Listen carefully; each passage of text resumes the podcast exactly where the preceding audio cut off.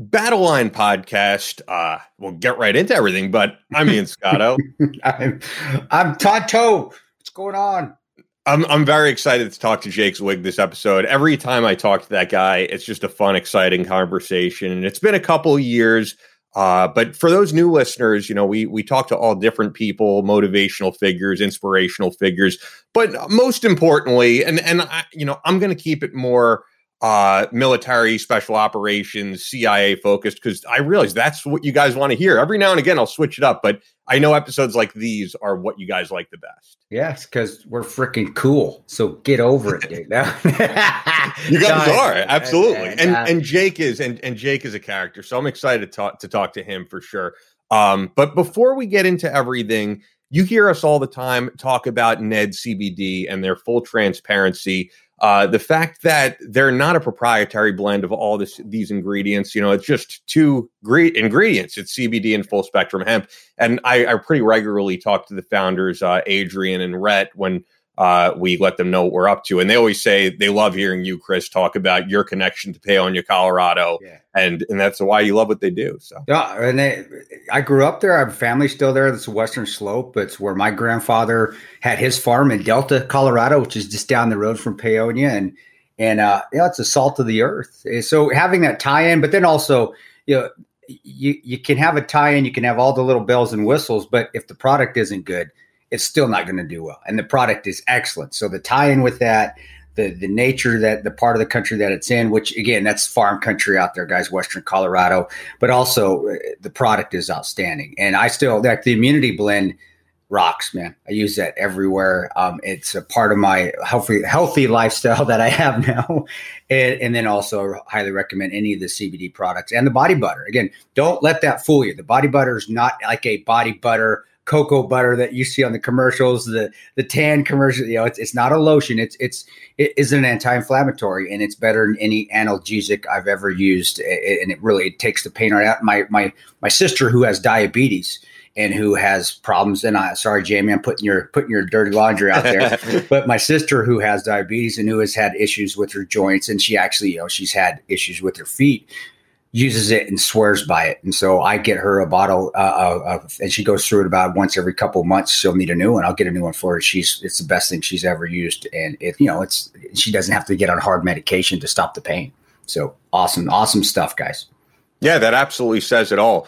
Uh, so, I mean, there's all different products on there. In terms of the CBD, it's really great for uh, you know, any anxiety, sleeping issues. And then they they also have products that are targeted just towards sleep issues. So if you go to the site and check out all the products, you're going to find something that you like. We wouldn't endorse it if we didn't believe in it. That's the God's honest truth. So if you want to check out Ned and try their CBD or any of this for yourself, we have a special offer for the Battle Line audience. Go to helloned.com slash battleline or enter battleline at checkout for 15% off your first one-time order or 20% off your first subscription order plus free shipping. That's H-E-L-L-O-N-E-D dot com slash battleline to get 15% off your first one-time order or 20% off your first subscription order plus free shipping. Thank you, Ned. Go there now and, and you guys will find stuff that you like. So it's just helloned.com slash battleline. And every show is sponsored by our friends at Fort Scott Munitions. We're going to get into some uh, gun control stuff this episode for the firearms audience. Uh, we always like talking about that stuff. But, hey, it's important. So, yeah. Fort Scott is a manufacturer of multi federal patented solid copper and brass CNC spun ammunition. It's designed to tumble upon impact in soft tissue leaving devastating wound channels for faster bleed out and quicker incapacitation. This ammunition was originally developed to innovate and improve on the standard of military grade ammunition design. It was found that not only did the TUI ammo outperform competitors in the self defense industry, but it quickly became apparent that it would be a top contender for hunters alike.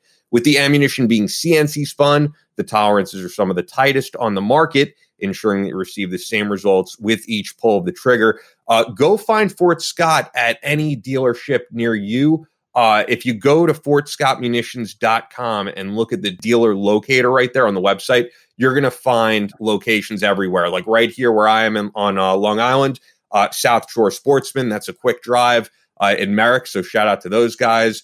Um, but type in your zip code, you're going to find somewhere to get it. Yeah, just just look for the ammunition, and you know, it's still like everybody else. They're they're running low on the common ammunition. When I say common, five five six and nine mil, and then some three hundred blackout. But you know, if you're running uncommon ammunition like thirty eight special or or anything, they, that stuff's out there, guys. In fact, I was just at the Alamo doing a book signing and and uh, a couple weeks ago, and they have you know 38 special ammunition there from Fort Scott, which is excellent, and it, that's an excellent home defense uh, home defense round as well. So um, yeah, find them, check them. There's still ammo out there. I know they're running low, but they're catching back up and they're getting the nine mil and the five five six, and then my favorite, the 300 blackout, back on the shelf. So uh, check them out, and then also check out their their apparel line that they have. Excellent, excellent t-shirts, excellent hats, and excellent apparel that they uh, they're starting to do, and and and uh, they use good products on that as well. Next level type shirts, which is what we all like. That soft stuff next to I'm our. currently wearing to, a next level. next to yep, next to our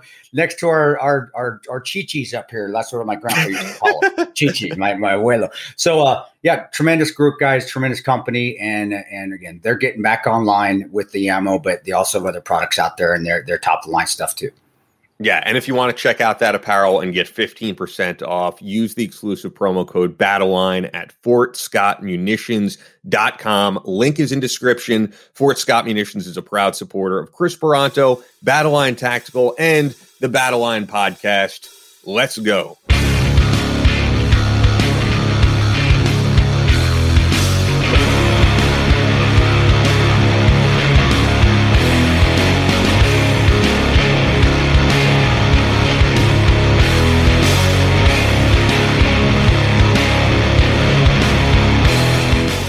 From Omaha, Nebraska to New York City.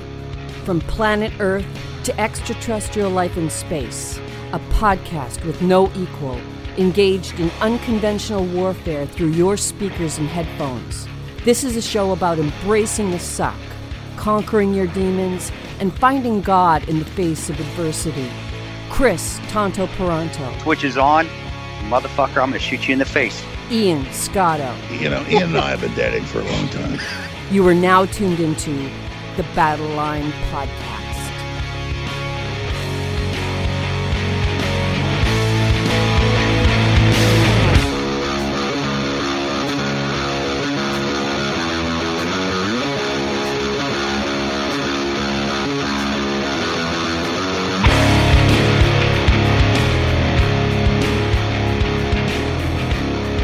The switch is on.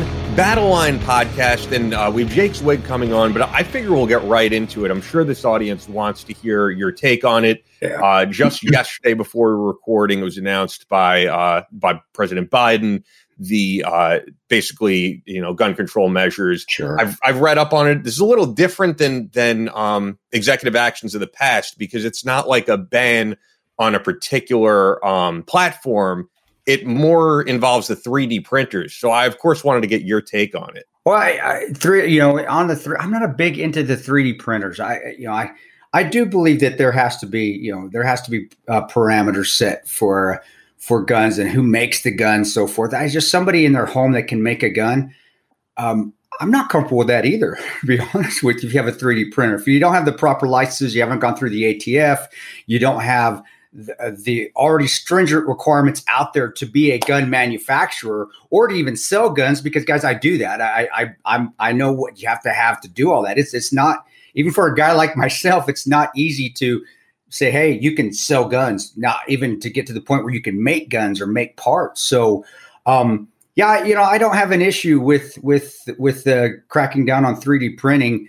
Uh, uh just to the normal Joe, just to like you and me having one in my house and being having the ability to make a gun because that's yeah, that's that's kind of scary, brother. I, and uh, but if again, if you go through the proper channels, if you go through the proper government paperwork, you work through the ATF, you do whatever standards that's set out there by the federal government to be able to 3D print guns or parts, which some of the companies I represent, Maxim Defense is one of them, is able to do that. But also they are able to do that legally. They've gone through the paperwork. They have the ATF paperwork, the backgrounds, the stuff they are to able to do that. So, but he, actually, if I could jump in here, here's yeah, what I'm wondering because you know as good as I do. I don't read no, the news I, too much. I, but here's the thing: I don't know as much as you about the gun industry. So, what I'm wondering is, for a company like Maxim Defense, as you're saying, do you think this new Biden law could screw over? It, it could. No, like it could. I, I, think we're the, the, they're putting some. The, you know, there's always pork in these things. There's always little extras. Little, and one of theirs is the brace, the PDW brace, the pistol defense weapon brace, which on my toolboxes, that's what that is. And trying to ban that when you ban that brace, you actually ban my gun, the little toolbox. That's illegal now. The so that's where I have issues. Is they're trying to sneak these little things in to just take a little bit. And so you know how it is. Just, let's just take a little bit here. All right, next year let's take a little bit more. And by the end of it, you've lost you've lost all your gun rights. And again, I'm I'm but that's what that's what politicians do. That's what they do on both sides when they want something to pass. They've learned that they just can't, like you said, and this is why this is different. They're not just trying an outright ban on a gun. Now they're like, okay, let's do the little victories now. Let's or the little losses, however you want to look at it. Let's do a little bit here, a little bit here, and by the end of it, you've lost your gun rights. And I have a problem with that. I see that. That's what I see when I see these little. Let's take away this. Let's take away this because honestly, I think his his view on uh, Joe Joe's uh, creepy Joe. Sorry, guys, Joe's view on the. Uh, on the uh, on the braces is that well it makes the pistol more accurate well yeah, buttstock, I, I don't, pistol's a pistol. You know, there's a lot of pieces on there that can make it more accurate. And again, that's where we're going down a slippery slope. If he says this, and, and you want it to be accurate, right? Well, that's, that's the thing. That's what I was going to get to too. I haven't got to there. You beat me to it. Well, hell yeah, it's it makes it more accurate. You want your weapon system to be more accurate, but then you can say, well, the barrel length makes it more accurate. Well, yeah, because you get more revolutions. The more twist you get in a bullet, the, the tighter it's going to stay the longer distance. So it's going to be more accurate at a distance. Oh, well, the trigger press, it's it's it's it's too it's too light. So you don't get as much what we call a flinch, or you can say a jump, and you're not going to pull around. Well, that's yeah, of course. You you want to make it a little bit lighter so you're more accurate. See, that's the thing is we let one go now he can say, this is going to make it more accurate. Oh, this is going to make it more dangerous. Or this is going to make it. When in the end, the person, the thing that makes it most dangerous is the person behind it. And we're still not working on fixing that issue, which is not a gun issue. It's a personality, virtue, uh, virtue issue in society where, and this is low hanging fruit for the Democrats. They do this every time somebody gets in the office. Hey, let's let's ban guns because it's easy to do instead of really looking where the problem is. And that's that's within ourselves. That's within the schools. That's within the families. That's just within society as itself as we get farther and farther away from and i'm, I'm going to say this so I, I don't care if you agree with it or not farther and farther away from faith whatever faith that is. But the farther we get away from virtue the more issues we're going to see as far as violence. And and i posted something on on uh, instagram a couple couple weeks ago about it was it was actually kind of it's very ironic. They have no guns allowed in Kabul, Afghanistan. I saw that. Yeah. like, and yeah, it's like, oh my gosh, this is like the war. This has been country's been at war. There's guns everywhere, and there are. I, I, when I say this, I'm not saying it talking out of my ass. There are stringent gun laws in these countries. You are not allowed to have a gun in these countries. Well, and uh, you know, it, it's not as stringent, but I mean, and and this is also, as you said, low lying fruit, but it's just the truth the the the states and the cities where there's mass shootings are the most strict the most, gun laws. We know that, and that's that that's common sense. You know that should come back to point back to where gun laws don't work. But we it's low hanging fruit for the liberals, the Democrats. They're going to grab at it, and that's just how they've always done. That's that's that's the nature of politics. But what I was saying is is that not just that picture, but there were two weeks earlier where I got caught in a riot down in this called Duralama Circle, which is just maybe 100 meters past that sign that I was at. There were no guns, there were no clubs, there were no knives. It was just a crowd because I, and I can't remember what the riot was for at that time. There was a person that was trying to break. We got caught. We bad place, wrong place, wrong time. Our vehicle, our Land Cruiser, got caught in that circle. We didn't know there was a riot. We went the wrong way. We were trying to get out to a place called NDS, which is out in the west side of Kabul. And they were we got stuck. You got stuck in traffic. You have a choice. You can run people over, which you don't want to do that. I mean, you really you don't. Uh, but or we could sit in traffic. So we sat and waited, and of course they start seeing Americans in a car. Well, we're we're hey we're fresh meat. We're targets, and they started coming at us, and that was scary in itself. And a guy tried to didn't have a gun, didn't have a club. He tried to break in through our windows with his fist. Now we had an armored car at that time, and he didn't realize it. So when he hit the window his fist basically crumbled. It just sort of armor. I, I, can't lie. I laughed a little bit at it, but being said is that it doesn't make a difference if you have a weapon or not. If somebody wants to kill you, and I can see it in his eyes, they wanted to grab us out of there, rip our arms off, drag us in the streets, you make a make an example out of us. They wanted to kill us with a gun or not. Guns are not the issue. Weapons and fire, all that. No, if somebody wants to kill you, they are going to find a way to kill you. And that was just an example where it was so ironic that, first of all, we have these gun laws in Afghanistan that absolutely do nothing, but they still post them on signs, hey, no guns allowed, no guns allowed in here. But then also just two weeks later, going through an incident where my I you know luckily we're in an armored car. Luckily I was armed, so as soon as we all pulled out our I had an M4. I was sitting in the back seat, so I had an M4. I pulled mine out and showed it to him. Not I didn't show it to him through the car. I didn't try to shoot him. I just took it out of the back seat and went like this and said, "Hey, buddy." May want to think twice about this. And the two guys in the front seat had their Glock 19s. They pulled them out and they just were showing, they were brandishing them, basically just saying, "Hey, like a rattlesnake, get the hell away." But as soon as those came out, yeah, they backed off. But saying that guns are the only issue, only problem with people, and that's if you have a gun, then that's going to make you a killer is completely wrong. And that example right there was one of many I had overseas with uh, with people that wanted to hurt and kill us that were unarmed. Granted, there were times when they were armed, which was which was scary as well. But it, guns gun laws do absolutely nothing to stop violence or even gun violence because now you've made this when you illegal when you make uh, guns illegal now you've also now you've made an underground market for it. Just like with prohibition just like with the war on drugs right now you know hey drugs are legal. Well we haven't stopped that for shit guys.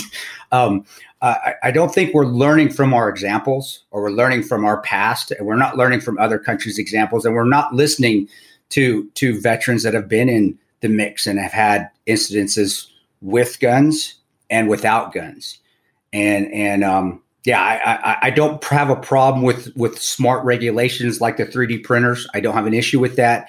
As far as having not allowing a person, just a normal Joe, to have a 3D printer be able to make a gun in his house, I think that's that's crazy. But um, slamming gun manufacturers and people that are actually doing it legally and have the proper paperwork and have been vetted by the ATF, no, because now you're we're going down the slippery slope. And just like Jeff said, uh, our Canadian guy, now you're taking away something that is really oh, yeah, enjoyable. Jeff yeah, yeah sure. Jeff, really enjoyable, and you're taking it away from future generations who may take that up as a sport, and and it it is it, it's taking the guns away from people is taking a part of some groups like myself and others and their families that enjoy doing that as a family, just as, as a family that enjoys to go go play golf together.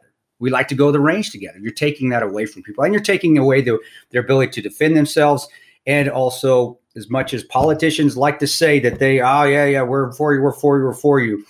When you don't have them checked, they will start to gain more control. And that's how you start a dictatorship. That's where this comes from, guys. So we don't want to violate our constitutional rights. That is probably still the best document and guideline to follow to live a life, liberty, and and and, and happiness. You know, from the Declaration of Independence. Follow that Constitution. Don't let politicians, because it's low hanging fruit, and they like to get elected and like to use anything they can to rattle up their base. Don't let them. Don't let them ah, bastardize the Constitution, guys. Don't and and and so we we so I you know. Ian, I wish I could say, yeah, I'm totally against everything he's saying. Well, no, not I'm not, from what I understand but I am against just just hey banning banning things on guns, banning things because all that's doing is they're allowing them to ban other things down the line. And if ATF has any balls, the the directors there will stand up for because they know a lot of those guys have served. A lot of those guys are veterans. A lot of those guys agree with what I'm saying, but they're worried about losing their jobs. Well, don't do the right thing, guys. The, the problem with that, though, I should throw out there. No, is, please do. Please do. Is, this is a, uh, AP News when you're saying um, the ATF, um, and this is AP News. It says uh, he'll also nominate David Chipman, a former federal agent and advisor at the gun control group Giffords, to be director of the Bureau of Alcohol, Tobacco, Firearms, and Explosives. So, you know, you're going to get people in there with that agenda into those departments. Agenda is a great word right there. What's the agenda of this party? And it's never the agenda that's best for the people. It's the agenda that's best for Joe and his party. And it doesn't make a difference who's in power. When the next person comes in power, it'll be their agendas. we don't elect people that I believe are best for that that have the best interest in all Americans. It's the best interest of whatever their base is. And that's I, I brother, I don't know how to fix that with politicians because it doesn't matter who's in office. It's it's never a politician that that I think has the best interest in everyone. It's the best interest of whoever they need to instill to get them elected. And gun control, racism, all uh, are low hanging fruits out there that it's just it's just easy to get your base riled up on those things. it, it is, and it's it's. Uh, I, I listen. I did listen to a. Uh, she's on um. She's on Patriot. Actually, I listened to the Patriot. I was driving. Okay. Patriot Network, and um, uh, something's corner. Sophie's corner. She's she's. Oh, uh, I know you're talking about. Yeah, and I know her. She's cool. Um, She- you're she- talking about uh, Sonnie Johnson. Sonnie, she Sonnie's corner, and it was awesome. I mean, because she's, I, I, I'm, I'm, she's African American, from what I understand, and her views are like, are they're spot on, and they don't, they, you know what? And she doesn't just, just because she's on Patriot, she doesn't just kowtow to the conservative crowd. She says, No, not at all. I've heard her clash with people all the time. She's and and she's actually. uh It's funny. I've had conversations with her off air, and she gets very deep into um kind of the instilling of communist agenda. Like, and some of it sounds crazy, but then she was telling, you know, I remember she was actually telling me she was like the Smurfs were Yeah. communist. And she's like, they get you started on communism like at a very young age. And she was like, look at, you know, how they all had a certain job and they all had, you know, they were all the same. And and I was like, you're this is making sense. She yeah. just pull it out of her ass. So yeah. I didn't hear this first stuff. That's but but the other stuff she says with with the her views on the low hanging fruit of agendas from politicians, and it was the two.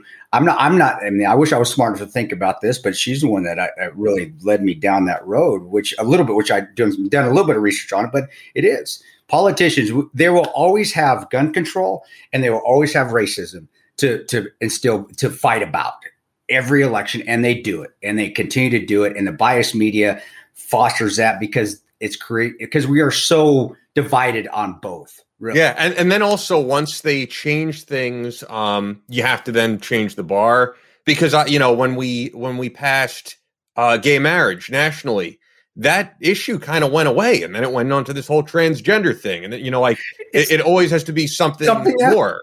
You know, like we do allow gays in the military now, and then it had to be well, what if they want to transition? What if they want to to a different gender while in the military. And these are actually arguments that I thought were ridiculous years ago. And but sure enough, they're pushing for things that a lot of people said that I I didn't think was true. Well, if if we don't have something to argue about, then we don't have a, we, the politicians have no nothing to stand on because they don't. uh, No politician anymore. When even when they're doing their their uh, their debates, it's they're it's the blame fingers. It's not hey look look what we've done for the country. Look how we're doing. Look what we can do to work together. It's what did you do wrong? What did you do wrong? It's your fault for her. It's your default for her. The last debate with Trump and Biden, I actually did watch a little bit. That was, I was like, are, are you kidding me? This is the best we got. I got one guy screaming at him, the other guy saying, "Hey, man, just shut up." dude." I'm like, are you really? These are these are our candidates here. But And then four years ago, you know, Hillary, I, I think Hillary was even worse than Biden personally. know? and it, it was like man, it was like little. It, it was. I was thought I was watching a real genius movie with the one liners in there with them just crapping on each other. What? Eh, it's like, are you kidding me, guys? So. And the thing is, Tr- look, I'll be honest. Trump is is very good at that. He's very good at throwing out insults. He makes very funny comments, very witty like that. But is that necessarily what you want in a president and a Yeah. leader? No. But it does it make for entertaining television? Absolutely. Well, But, Oh, absolutely makes you know, and that's what the the the uh, you know the election the the last where what did somebody they said wanted to make a shirt or somebody made a shirt when when Biden said hey yeah dude why don't you just shut up or hey man why don't, and it was during the during the during the debate and somebody wanted to make a shirt like and I was like really? That's that's the best thing we can pull out of this debate was some guy telling another was one of the candidates telling the other ones just to man just shut up. That's the I, we're getting down the rabbit hole. What I'm trying to say guys is that it, just don't pay it just don't get wrapped up in this low hanging fruit. Guns in the right hands and i'll tell you from these hands right here they do good things. I've protected people. I've saved people and there are a lot of guys out there a lot of men and women. You remember we're in battle line podcast. Guys is a gender neutral term guys. A lot of men that have done great things with a firearm to protect lives. And there are law enforcement officers that are out there every day doing that. Um, you know but there's also guns, yes, in the wrong hands can hurt and kill people. But even just these, these fists, that's why I gave the example of Afghanistan, Kabul. Just these can hurt and kill people too. And if you're not seeing me, I'm just putting up my hands and I'm making them into fists. That can hurt and kill people too. It comes down to the person. Laws Yeah, or- control. Yeah, or what Tim McVeigh did. You know, it didn't Yeah. involve firearms. So, but Yeah. I, it, the gun stuff is a good transition, though, to enthusiasm for guns to Jake Zweig because he is certainly a guy who knows how to shoot. Um, before we get to him, though, and I, and I, by the way, I mean I'll throw it out. I agree with everything you said, and and you know me, dude. I'm not someone who's going to No, say I you- agree with you- if I don't. you- I, you I, agree. I 100 percent agreed with everything you Me, said. me and Ian will disagree all the time. We'll get Yeah. offline and go, "You mother effer, what the hell?" Are you trying to-" but I, yeah, and that's what that's the that's the beauty, and that's where you again you know some of that well read like the AP stuff. I like you to read that because sometimes it makes me well maybe I'm not thinking rightly, and I'll say that on air. So just so people know, hey, maybe I'm I don't have all the information I need, so let's make a better informed decision. And it's Yeah. okay to even do that on air. So to show people, hey, you can be wrong sometimes, and you can still make another decision on it, or have more research, and then make another decision and be right the next time, or just have an opinion and let's just agree to disagree. for sure. And I also know that you know firearms is your expertise. I I listen to you on that because you know what you're talking about. It's what you've done Thanks, for thanks. decades.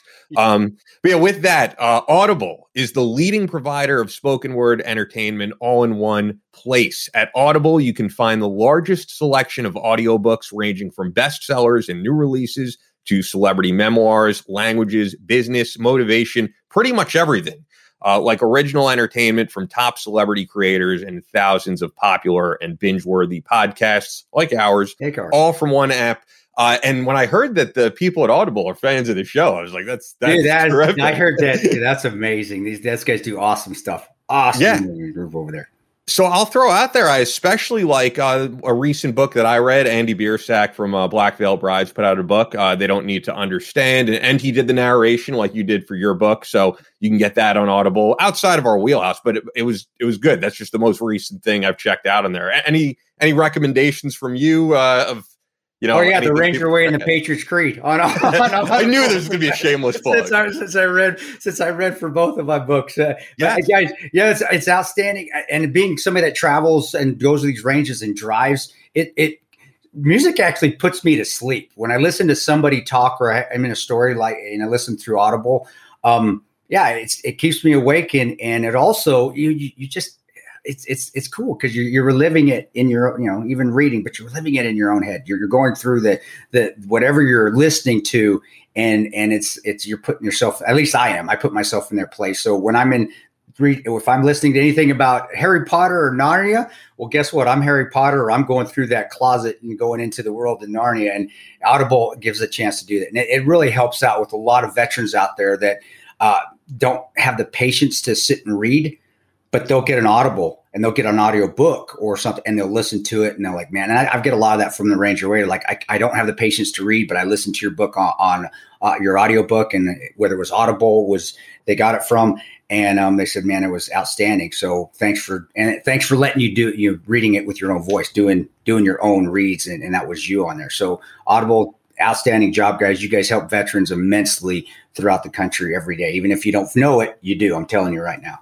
For sure. And a lot of like truckers who have long Yeah. commutes, that type of thing. It just makes sense. So with Audible, you can always find the perfect title for whatever you're doing, wherever you're going, or whatever you're feeling.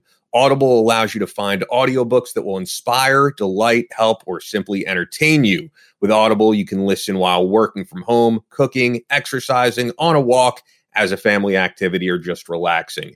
And now with the new Plus catalog, an Audible membership is so much more valuable as it gives all members a chance to listen to and discover new favorites and new formats, like the exclusive Words Plus music series or a podcast you never considered before. With the free Audible app on your smartphone or tablet, you can download titles and listen offline anytime, anywhere. Audible can help people with their own personal goals, whether they want to learn something new, get more books in their life while doing other things, focus on mind, body, and wellness, or simply enjoy a well deserved diversion. You can set your own goals and let Audible help you reach them. New members can always try Audible for free for 30 days, so you have nothing to lose. So join us on Audible. you will always be able to find the perfect title for you. Simply visit battlelinepodcast.com slash audible. That link will also be in the description. Battlelinepodcast.com slash A-U-D-I-B-L-E. Once again, battlelinepodcast.com slash audible. So joining us for the first time on the podcast is Jake Zweig. I mean, who I've talked to a lot for probably the past eight years, and it's crazy because I've never um I've never actually met you in person, but I do feel like you're a friend of mine and that we've we've spoken quite a lot over the years. And uh, before we get into your background as a Navy SEAL, what you're currently up to, I just personally wanted to know, and I mean, this says something about you. Is the last time we spoke, there was a woman who was a fan of the show that you were on, uh, Dude, You're Screwed with Terry Schappert and other special ops veterans on the Discovery Channel. And um, you were saying she wasn't looking for a handout, but she was at hard times, just needed a car to get to and from work, so she didn't need to use the bus. And you helped raise some money, gave her some of your own money. What what's the update on that? So she's doing okay, man. She um she's still in Iowa in Bettendorf, and so it's hard, man. Um, I don't think the environment she's in is very conducive to her doing well. She's struggling to pass algebra to algebra, so she got to pass college level algebra to get her AA degree so she can get her nursing degree. Um, but I mean, shoot, the van's still running. She she rear-ended somebody. I happened to be on a bye week, so I went over there and fixed the whole van for like three hundred dollars. So she still got transportation. You know, she's still doing good. I think, you know, she's one of the people on my list of people that when I get this new endeavor started, we'll probably move her down to San Antonio with us and get her a full time tutor to pass algebra because I mean she's really smart, man. Like, you know, she just got four kids before 26. Wow. You know, it's hard to get ahead when you got four kids and you're 26 years old, don't have your education lined up. You know, but she's smart as a whip, man. Like, she just needs she needed to get out of the environment that she was raised in over there in Bettendorf, and you know get her get back on her. She's doing good, man. You know, she's doing she saved a bunch of money for the first time in her life. Like, um, so positive, you know, not as good as I want it to be. Uh, I got a dude, Jason, here in town who does a lot of that stuff. And he said, man, it's really hard, Jake. And so my next step is just to give her a bunch of resources, put her in a house, let her go to college full time. I mean, she, I told you this when I was raising the money. She lives off of $1,400 a month. Wow. So like four kids, $1,400 a month. Like she's a rock star. So like, she don't buy a bunch of crazy stuff. She's not materialistic. She just, you know, she need she need a little bit of help over the hump. And once we get her nursing degree, she I mean, she's been making 12 15 dollars an hour working as a night attendant just to get through. And then like, I mean, I'm telling you this, man. Like since I've known her, she sleep about two hours a day. She worked 12 hours a night. She put the kids in bed at eight. She got a 12 year old that watches the kids. She goes to work and then you know she gets done and she gets home about seven gets them ready for school and then she goes to school from eight to 12 and then she sleeps in the afternoon a little bit and then the kids get home at three and she right back on the same pattern you know so uh you know we just it is what it is it ain't as good as i want it to be but i ain't done with her yet either so is, is there is there a place like if, if you have something set up and, and we could post it on the battle line page that people make even a GoFundMe or, or something where, where people could help out if, if it felt like it, or is there you know got your own thing set up set up, Jay? Yeah, so here's what I'm gonna tell you, man. I ain't big on giving poor people money. Okay, I I, I just ain't big, and so like if I if I wanted to raise money, it'd be to move her. Right, okay. talk about moving back to Tennessee. Um, you know, when I get this next gig set up, I'm not gonna need resources so much. It's just more so I, I don't give people I don't give poor people money ever. Like, I, yeah, you know what I'm saying? Like, like don't call me for bills. Don't call me for none of that stuff because it just it just enables them to keep doing what they do. Okay, that makes so, sense. No, no, I appreciate it. You know, I appreciate it. I, I got Ian on speed dial, so next time, like if I need to raise some money to move her down to Texas with us or whatever, you know, that's a possibility. But I'm also I don't I ain't real big on raising money on shit that I can do myself. You know, and, but you you did raise money originally just for you know these these expenses that to basically be make her so she was able to transport from to and from yeah. work. And yeah. uh, and the reason I bring it up too, I mean, it's been ages since we spoke about it, but I think it just says a lot about you as a person that someone came up to you and was a fan of your show, on hard times. And and you told me you were like, I don't want to give this woman a handout, but I just want to make it so that she could do well on her own. Yeah, because I mean, like, like, like, it's impossible to be able to function without a car and four kids, and you need to work.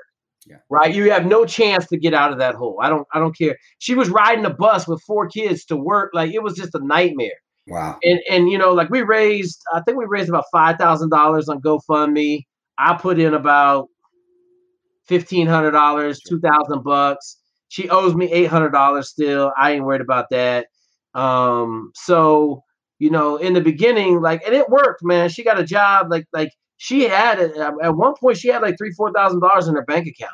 Like she just saved a lot of money, and then you know, like she's in the hospital right now, but Wow. well, she Wow. was two weeks ago. But that's life. You know what I'm saying? Like that, that's like my wife was in the hospital two weeks ago. I, I know my world ain't falling down around me. So, you know, she's grown a lot, Manny. And I, you know, I appreciate you asking. You know, we'll get her there. If I had, you know, she's doing good. We just got to get her. The Bettendorf environment, man, is super repressive. So Yeah, uh, that's that's tough. I, and you're, you're right. I, I with the uh, enabling, man. I mean, given opportunities to get out of the hole and work your way out, and that's a lot more satisfying than just say, "Here, here's some money." And so Well- I, I, I know. Well- go ahead. Go no. Go ahead, bro. Because I, No, I agree with you. Like, like I, I don't help people financially. I don't. Right. Like my own family don't get no help. You know, like I tell everybody, I'm gonna give you one bit of money. Like my brother called me about his house payment. He passed in 04, but this is like 98. I was doing good. I was the SEAL teams making a ton of money. And he was like, Hey man, can you help me out on the house payment? I said, Hey man, here's the deal. You get one house payment. Yeah. That's it. You get one. Don't call me again. And so he ended up getting foreclosed on. That ain't my problem. But no, you Right. got you, that's tough love. I did that with my Yeah. sister. I did that I, with with her, and I here go me spreading my sister's dirty laundry again, again. but it, but it's right. It, it is. It's like hey, you, I, I did. You got one try. That's it, and then you got to get yourself out because it does. Then you rely on that handout, handout. My grandfather always told me, you don't take handouts. We don't take handouts, and he was a legal immigrant. Came over, No. got a got a citizenship, but it's like we don't take handouts. We we work our asses off, and I agree with you on that. I know we, we like to offer because we're here. We, we're veteran. I'm a veteran. You're a veteran. So I say, hey man, if you got something and, and you and you vetted it, yeah, we'll help you out. But what, what you said, I resonate with that too. I agree with you. Absolutely, brother. And I grew up. I grew up in a damn um, food bank. So my grandmother volunteered in the food bank, Yeah. Wow. and, and it, I would watch my grandmother dress people down to the ground. Right, like so in the food bank, it was this little room. I don't even know. It was in the back of a building, and she had a key. She'd open the key. She'd hang the sign up, open, and then you'd walk in like in a U. Yeah. And you had a bag, and she would walk with you. She'd say, "I get two cans of that, get two cans of this, get two cans of that." And it was amazing. Like the ladies would be like, "Oh no, no, no, no, we don't eat beans." She said, "Oh, you must not be that hungry. Yeah. Can you, can you here? Let's put all your stuff back, right?" Yeah. And then they'd be like, "Well, well, I don't understand why I just can't take two of those." She said, "Because you don't run the food bank." Yeah. And if they said it again, she'd be like, "Uh, "Excuse me, can I please have my, the bag back?" And they they'd look at her kind of funny, and she'd take the bag back. She'd put all the stuff back on the shelf, and she said, "Thank you. You can come back tomorrow." Right, That's And all. if- that- And, and if they would all. try to get nasty, she, she like my grandmother was a little pistol, man. She'd be like, you know, she'd be like, look, you you don't want me to call the police. Because I would call the police right now. The police, matter of fact, the police are right around the corner. They'll be here in two seconds. Because I've had to call them on people before, just like you. So you're obviously not that hungry. Get out. And I here I am. I'm eating a three day old bag uh, donuts. Like there'd be boxes of donuts, but they'd be like three or four days old, stale as hell. I'd be like, damn, grandma, I'm eating these donuts. These are good. Yeah, she be like, you can eat all the donuts you want, Jay. Man, I haven't I haven't heard that since my abuela, my, my grandma passed that you must not be that hungry. When you said that, that brought her voice back in my head. You know, yeah, you don't you uh, you don't want to eat what's in front of you. You must not be that hungry. Take it away from me. That's but that's that's you know, we got away from that. That's people need that. They need that tough Right. love. Get to get your shit together. man, this whole this whole generation, like I'm gonna say for the last 15 years, these these cats are living in la la land. And there's two things to blame, man. Twitter and Instagram, man. Them two, those two Yeah. things, social media, but really Instagram, like people see the image and they try to live the image and they don't understand the life, right? Like, Everybody can be a rock star. Everybody can Yeah. be their own star without having to work at it, without having to put the time in. Hey, I want to like like I've been real down. Like I, I'm not a big breast implant guy, right? Like I just not like I like I want real real shit, right?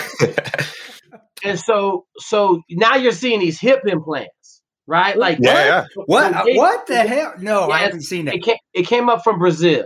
Came up from Brazil. Hip and butt implants. Okay, so they they get these, they get these butt implants, and they had these ridiculous butts and little tiny waists, and I'm just like, or the puffy lips, right? Oh, the, the yeah, I, I this the, the uh, it- what's that and- silicone? No, what is that? The It's, yeah, it's uh, little- No, it's it's it's they're lip injections, but it's um it's funny because I, I know some girls into the whole plastic surgery thing. yeah, It's, uh, yeah. but is like- it? it? I don't know. It's not it's not Botox. I know people always say Botox, but it's not. But obviously, I know what you're talking. about. Yeah, I mean it's everywhere. It's But rampant. you, you got all these people, right? And it, you can see they got all this work done to their butt, their face. You know, they got the, the everything is all jacked up, and you're sitting there. You're like, come on, man, like. And then you look, they got 1,200 followers, and it's talking about in, instant uh, social media influence. It, and you're an inf- influencer. We we are we got that all the time too. Somebody says influencer. Like you're an, what the hell is an influencer? What what the? I was like that. Does that mean that you don't you, you, you- you're trying you you're almost there? I, I don't get it. Ian Ian brought that on when he started calling because calling an influencer, and I I just I can't stand that word. But I Yeah, I- yeah. I mean, like, like you an influencer, right? Like I'm an influencer. Okay, I'm a big time influencer in a oh, real small category. like people that are successfully trying to be Navy SEAls, pilots, stuff to do in the military, or they just want to be really successful.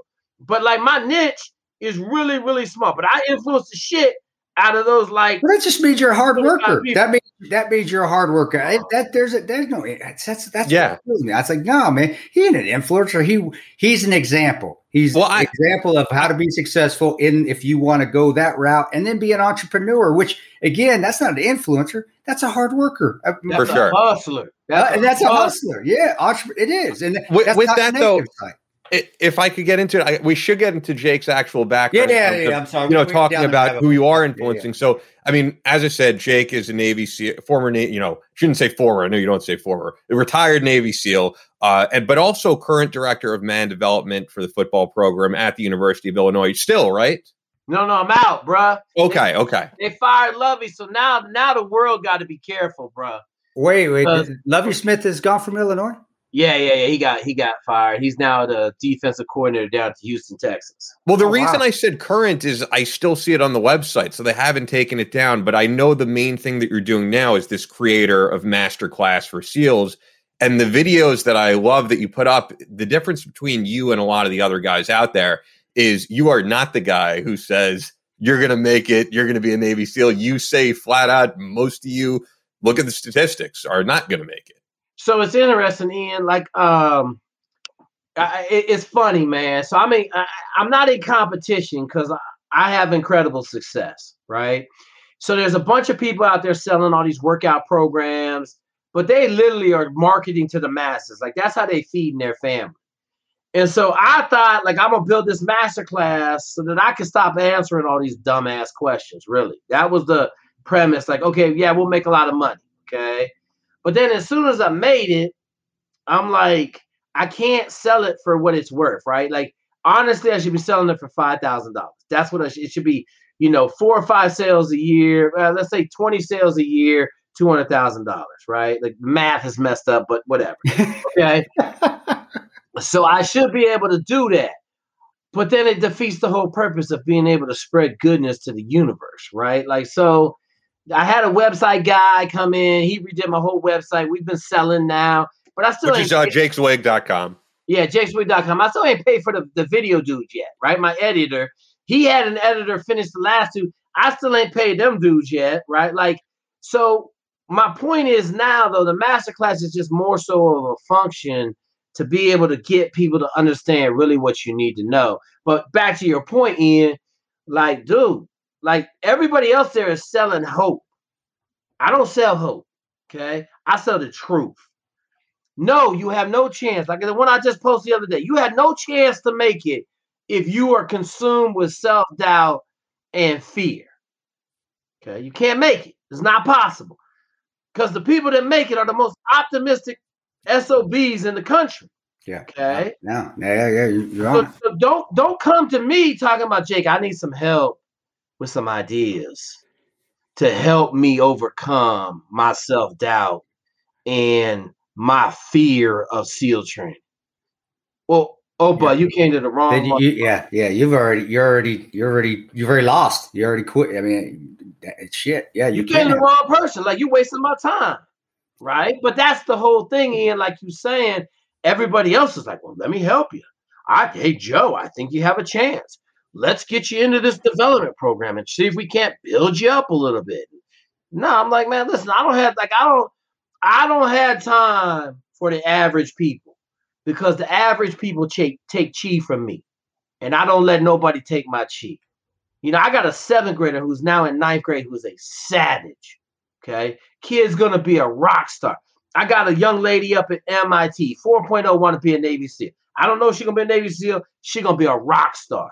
Every time I talk to them, they, oh yeah, let's go. What do I need to do? Boom, give them boom, they're done. Right? Overperformance every time I talk to them. So why would I talk to a bunch of guys that are like, oh man, I'm I'm really depressed. I need help. Can you help me dig out of this hole? Nah, man, go call somebody else because I don't work with average people. Like, and everybody kind of bang on me for it, but I'm like, look, man, this shit free. I do what I want to do. This ain't you ain't paying my bill. You want me to talk to average people? Send me a check for a million dollars. I'll start talking to average. I, yeah, I don't, I don't see that banging on people. You just be that's realism of it. Hey, you, you want to make it? Here, here's drop them ten miles out. That's how you're gonna get your get your mind improved. I'm gonna drop you ten miles out. You run back to me. If you make it, then then, then maybe you got something. Maybe you can do it. If you can't make it, don't even try it. Then let's go find something else to do. Yeah, and I shortened up the process. Right? I, used, I used to be, you know, I give you two or three months to kind of flounder Yeah, yeah, yeah, around. yeah, yeah. Now you get about you get one session, bro. Like like I got a young lady I'm working with in Rhode Island. I gave her a list of like 20 things to do. She came back with 18 of them done. I had to set the tone. Hey, listen, man. You didn't do two things I told you to do. If we have another conversation like this, there won't be any more conversations. Oh, oh okay, I got it. But she'll get up to speed, right? Because it used to be six months, no change, no no difference. Six months later, you got the same shithead. You got the same average ass person. So, but yeah, we light fire to that, Ian. You know, we're just killing that. Just and it's gonna work. It, it does. It does. It, and it's it is a realism. I don't. I don't see. I say I. I don't see that as being negative. I just say, hey, this this is the truth. Either you can do it or you can't, or you do that opposite effect where you're busting their balls, and they maybe they does light a fire. Like, all right, and that's how I was. Like somebody would say bad to something to me. I'm like, okay, I'm gonna prove your ass wrong. You want to talk shit to me? Fine, I'll step my game up, and I'm gonna prove. I, I, that, but that's that's honestly that's the community too, though. That's the special. That's that's how the community is. That's Well, that, uh, Hey, like there's no there's no shorts. If you don't pass something, oh well, you didn't pass everything, but I'm still gonna get you. You're still gonna get your trident. No, that shit doesn't Yeah, work. it that ain't working that It way. doesn't work that way. Just just like going to g- g- getting your scroll. Okay, you know you didn't you didn't pass the ruck march. You didn't finish in the time allotted. Oh, but you're fine. We're still gonna get you your scroll. Go ahead and go to 75th. No, bam. See ya. You're, like you're like my, like my second Ranger bat tab, I got in my in my uh my go box. I got a knack couple of knack boxes full of equipment, and so I bought second Ranger bat tabs. Third Did- grade, maybe. Did you? Did you? yeah, yeah, I got I got second Ranger bat tabs in there. I was supposed to go to Ranger school, and, and literally, like the biggest thing I didn't accomplish in the SEAL teams was not making it to Ranger school because I tore my hamstring right before I was supposed to go. I was so pissed, bro. I was so pissed because I was jacked about going to Ranger school, man. And man, and and that's something where if you do have an injury, you you're not. You don't don't do it because was guys- like, yeah. yeah, yeah, guys have gone come in. We've had Marines come in through pre ranger where they come in through upper Ranger and go Ranger with injuries. No, they they fuck themselves up worse, and then they don't make it because they get they get they get peer they get a they get medical doubt. So yeah, yeah. But- You, can't, you know how that is, bro. You can't be you can't be holding up the train. no, no, they, they don't wait for it. That's the machine keeps rolling. It doesn't make And a see, difference. I'm pissed. I'm sorry, but go ahead. No, no, no, no. I I, I like where because because I, I like I'm on the same wavelength as as you as you are. When I went through green to gold and and I got I idiot, I, I did. I became an officer. Sorry, I did. I did. Don't hate me for it. But uh, damn, I would teach the cadets because I was leaving range battalion. I had my tab already. Yep. And I remember I was they had me running the cadets on PT in the morning because they weren't getting pushed hard enough, and I just would see the, them not. And I wasn't nice to them. I wasn't. I wasn't. I wasn't friendly with them. I smoked the shit out of them, and if they made it, they made it. If they didn't, a lot of them quit, and I, they quit the program. but I, I agree with that. You got to push hard to get to that level. You can't get to that level if you're working down here. So it's it's crazy, right? Like when you think about it, and I tell people this, and you understand this. Everybody talks about SEAL training, like, oh my God, SEAL training. And you know, there's so much hype around this shit now, it's, it's astronomical, right? Oh my God, CAG, you know, CAG selection or or RASP two. Oh my God, like like I'm going to AFAS. Oh my God, I'm going. So I'm true. going to be Jack Cousteau and dive 200,000 feet. I'm going to be, and so you're like, come on, man. Go yeah. And then then you hit them with the reality. You, you do understand that that's kindergarten. Yeah, yeah. What? Well, what do you mean? It's kindergarten. Okay. SEAL training is kindergarten. Like Jocko talks about all the time. He said, I don't talk about SEAL training because it's not the SEAL teams, right? Yeah, yeah, And yeah. I, I say it a different way. I'm just like, look, man, if you are concerned about SEAL training, do not show up. Do not try to go. It- do not it- do not go because it's kindergarten. That's just to, it's that's just to get in. That's just to get the door into the real into the shit when it starts to get hard. That's just your. And I tell people like BUD/S, did BUD/S suck really bad for me? Yeah, because I showed up hundred percent out of shape. No. Hadn't worked out in seven months. Okay. How, how is that possible? I'm just built different, Ian. Built different, right? Like I was on the ship, and I, I so there's here's what's messed up. The spring of that year, so I reported a BUD/S in in October. Okay, in spring of that year, I was wrestling on the All Navy wrestling team. Oh, I- I might have been in the best shape, not quite the best shape of my life, but I was in phenomenal shape. Okay, I came back to the command. I was 180, running like 10 miles a day. I was just ready. And I said to my commanding officer, ma'am, if I go to BUD/S right now, I'll be the army. Like I will shit stomp BUD/S un- unbelievably. She was like, I'm not letting you go. You got six more months on the ship, tough Oh. shit. Do deal with it. Okay. So I'm like, all right. So I go to play in this golf tournament and I throw my back out. And literally for the next three months, I can't tie my shoes. Like I can't move. So for three months, I'm in LIMDU. Um, I'm literally I'm I'm going around to all the buildings at Norfolk, measuring them for square footage to make sure they fit with the fire plan. And I can't, I'm walking around in in untied shoes. Okay. I drive to work like this in my car, leaned over because I can't sit up straight. So I drive, and so I'm jacked up for three months. So then I, I get off LIMDU. They give me some shots. I get some epidural steroid shots, Ow. and I come off LIMDU, and I go back to my ship. But we got a new captain now, and dude is a complete loser. Like he he sucks, right? He's awful. So he's like, "You ain't going nowhere. I'm not letting you. You get off this ship October 1st. Um, all right, whatever. So we had a bunch of underways. So I get off the ship. Let's call it October 15th. I check off the ship. And I, I I sold my house already. No, no, no. I was renting my house out in Virginia Beach. So I'm living with my dude in Hampton. And I'm like, all right, man, I'm gonna start training. Yeah. I got three months. I don't have to report the BUD/S until January. I got three months to get in shape. I'm like, yeah, I'm gonna train. so I get up the first day. I go for a run. It's rainy. It's like you know, probably 50 degrees. I run two miles. I'm like, holy shit. So I come back to the house and I'm like, all right, it's time to go swim now. oh. So I go to the the they I, I don't know why I didn't go to the base gym right there at the Air Force Base, but I went to the little I bought a Bally's membership. Oh, they had like a 15 yard pool, like no lie. Kick off the wall, you at the other one. So I didn't want to drive to Norfolk because it was like a 40 minute drive, right? So I'm like, all right. So I swim on Monday. So I run two miles, I swim on Monday.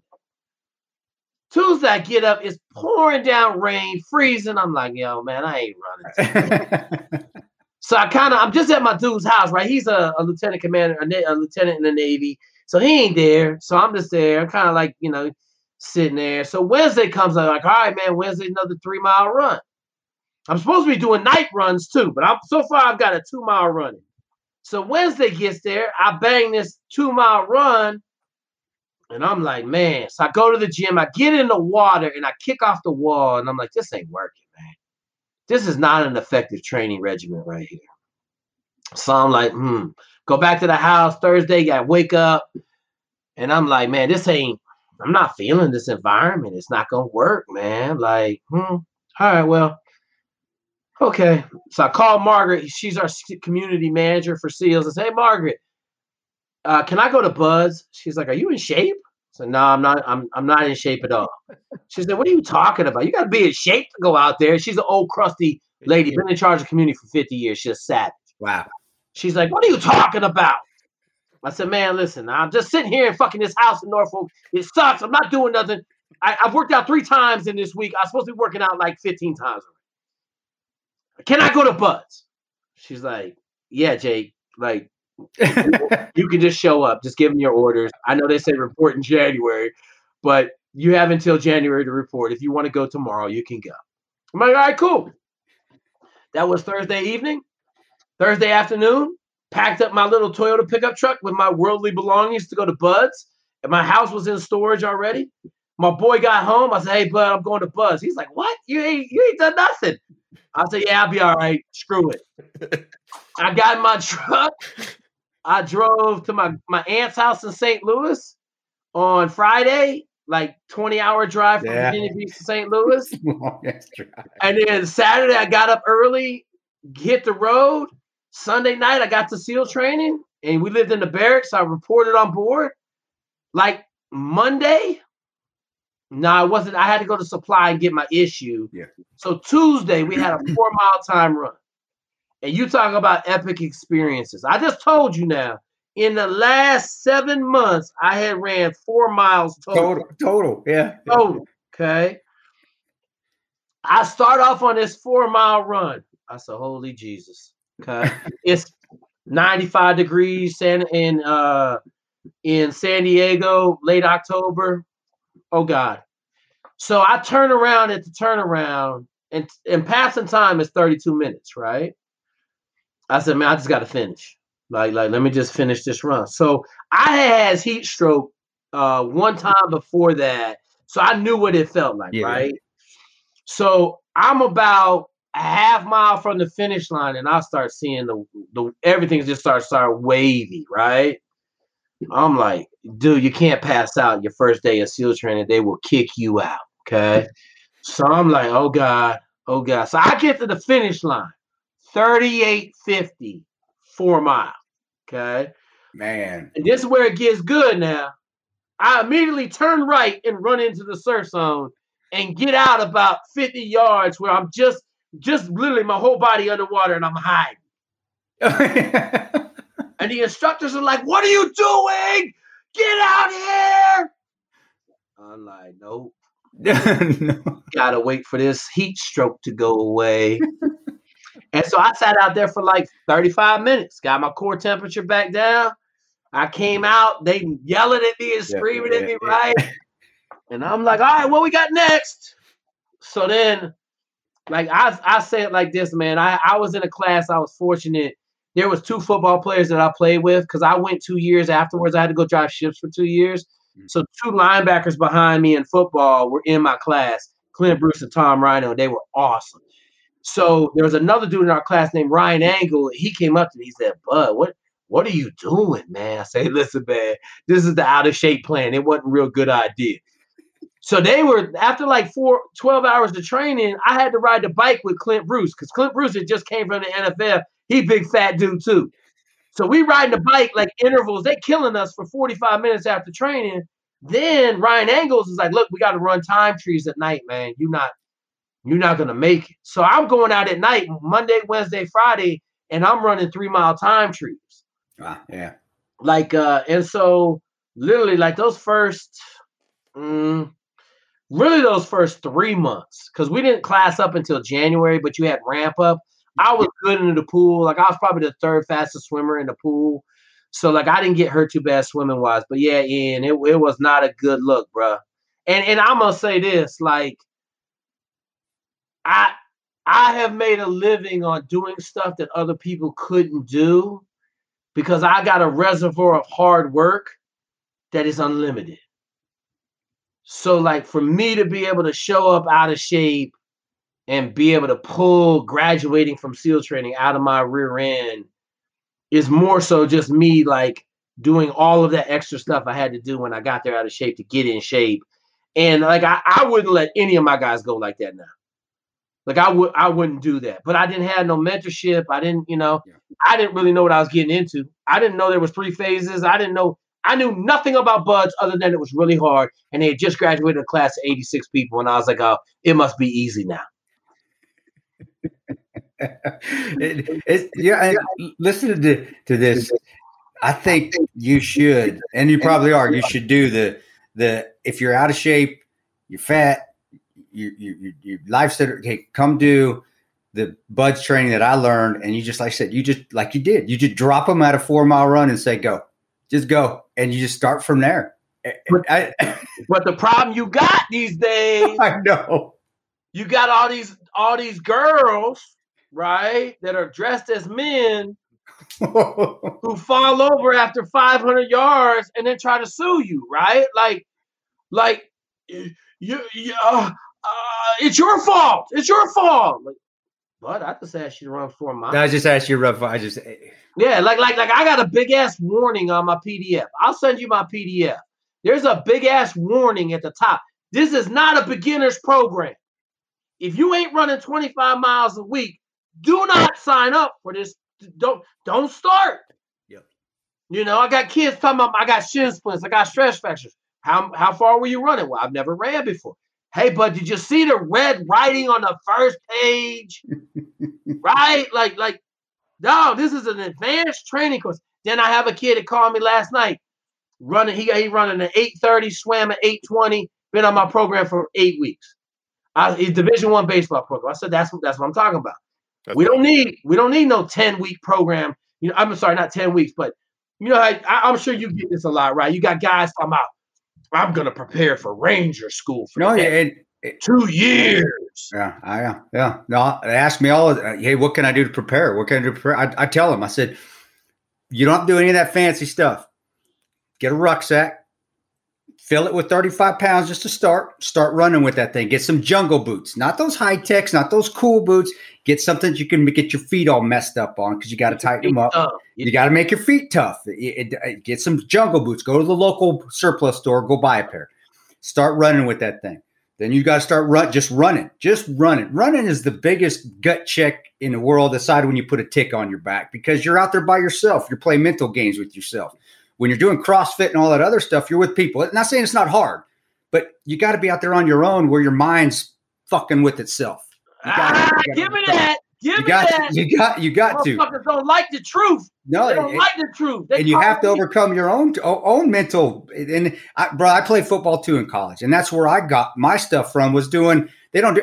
Man, I heard they don't do two a days anymore. I'm like, holy uh, shit, we did three a days because it was so hot outside of Las Vegas. We were doing, and now they don't, and doing a hundred up downs or burpees, whatever we're gonna call them, before you start practice. I, like, where does this mental toughness? Where did it go? Where are we? And that's it. Just applies to the special ops community as well. It's all up here, man. It, it went, it, went, it went to the helicopter parents, man. That's it went. I would like you to know I did fifteen hundred eight count bodybuilders at one time and that's that's hard. That's a lot. Oh, and, it, and, and it was a big fu. It was me and the Matt as senior chief going at it. He's trying to get me to quit, and I told him, "Hey, man, yep, five hundred ain't nothing, bud." And then, and then after the fifteen hundred, I looked at him. and I just left because I didn't want to do no more. It's like three hours and forty five minutes eight counts. And that's right. And it is. It really in your head. I remember with stuff doing man, oh, I, I Sergeant Strucker was my my RIP cadre. My when I went through RIP, I was very blessed. I didn't know who he was at the time. Strucker yep. is a small event. I mean, the dude is he's a he's a he's a he's a he's a chaplain now, but mm-hmm. the dude was Satan when of I course. went through Ranger. And dude, I remember running five, trying to run a five minute mile with that. just seeing the everybody fall out of this run and thinking, how the hell am I going to make this? I didn't fall out though. I stayed. There were six of us that stayed up top, and I. You talking, like, about, I talking about the initial five? the miles? initial, the initial, the initial one. It was you get on PT. You they already came through. It's just, it's just like I mean they're all the same. You know, it's just like but they come through throwing trash cans around, waking you. Oh, get up, and then you get out there PT, and you're like, let's go, and you don't know what's you don't know what's coming. You have no clue, and you just take off, and I'm like holy shit, thinking how am I going to make this? This is oh, I, I ain't quitting. I'm either going to die, but I'm not quitting. When was that? What year? 95, 95. Okay, 1995. we, we will start at the same time, right? Back in Yeah. '95, I tell people, I, I didn't know nothing about BUD/S. I, I had heard about Hell Week. I knew there was some dive training. And this is pre-internet, of course. so Yeah, this look my, my orders said demolition, jump, and dive. So I assumed we were going to do some of that. Okay, I had read a bunch of books, but back then there wasn't a bunch of books. There wasn't, BUD/S, yeah, right? there wasn't. Like they would just skip over the BUD/S part. Like BUD/S was really hard. Okay, boom. But you didn't have no clue. But back to your point, I want to make sure we hit this. So you talked about being in your own head, right? And I and so I I am working on for for our standpoint, right? The three of us, I am working on a fucking lottery ticket project right now. Okay. Literally, if we get this, it's gonna be a lottery ticket. Okay. And it's gonna be a lottery ticket in a bunch of different avenues, success and and and helping people and just all this stuff. Okay. But the one thing that it's made me do since since Jan- uh, July of last year, it's made me dig super deep into why am I being so successful mentoring these young people in some of the hardest environments in, in that we have to offer, right? Medical school, SEAL training, aviation pipeline. You know, we're getting ready to have a, a black submarine commander. My dude takes CEO of a ship here in three weeks. Okay. We got the CEO of another boat. How are we doing this? And when I sat back and I looked at it, I said, I know the process. I know the process from start to finish. When I get you day one to when you graduate, report to your SEAL team. Okay. And I you know what I came up with? It. Everybody wants to work out in groups. Everybody hits me up. Hey, I need a buddy. I, nah, Yeah. partner, that ain't how this program works. No. And one of the biggest things that I've I've said has been our, our defining factor of success is it you're in solitude with your fucking self. Self, yeah. You have to work out your own self on that. Like I right now, I got a kid getting ready for SFAS, right? Wow. Okay. He's, he's doing 12 mile runs out That's it. and 12 mile rucks back. Okay. And and he's a great young man. He's gonna be phenomenal coming out of logistics. And dude, he's just eating. And my two green berets were like, get him on them grippers. Like, so now I'm about to call him up. Like, I just talked to my warrant officer, Green Beret Army Ranger from Second Bat, and he was like, Jake, get him some five, uh, get him some ammo cans. Yeah. Yeah. Tell, tell him how much weight would you put in the ammo cans?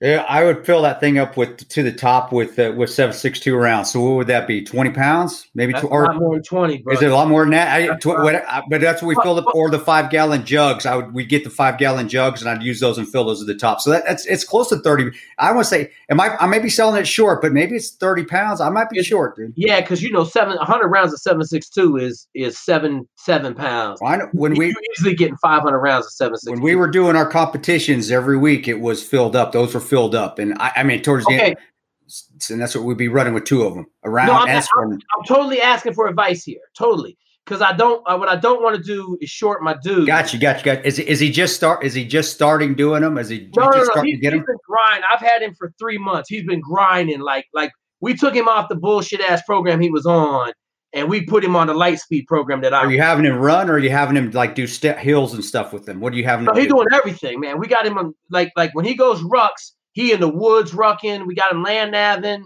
He, you know, he's gonna go down there to where they hold SFAS in North Carolina. Yeah, yeah, yeah. He's Oh, gonna yeah. walk it. It's real sandy, I heard. So oh, no, it, it's it's shit.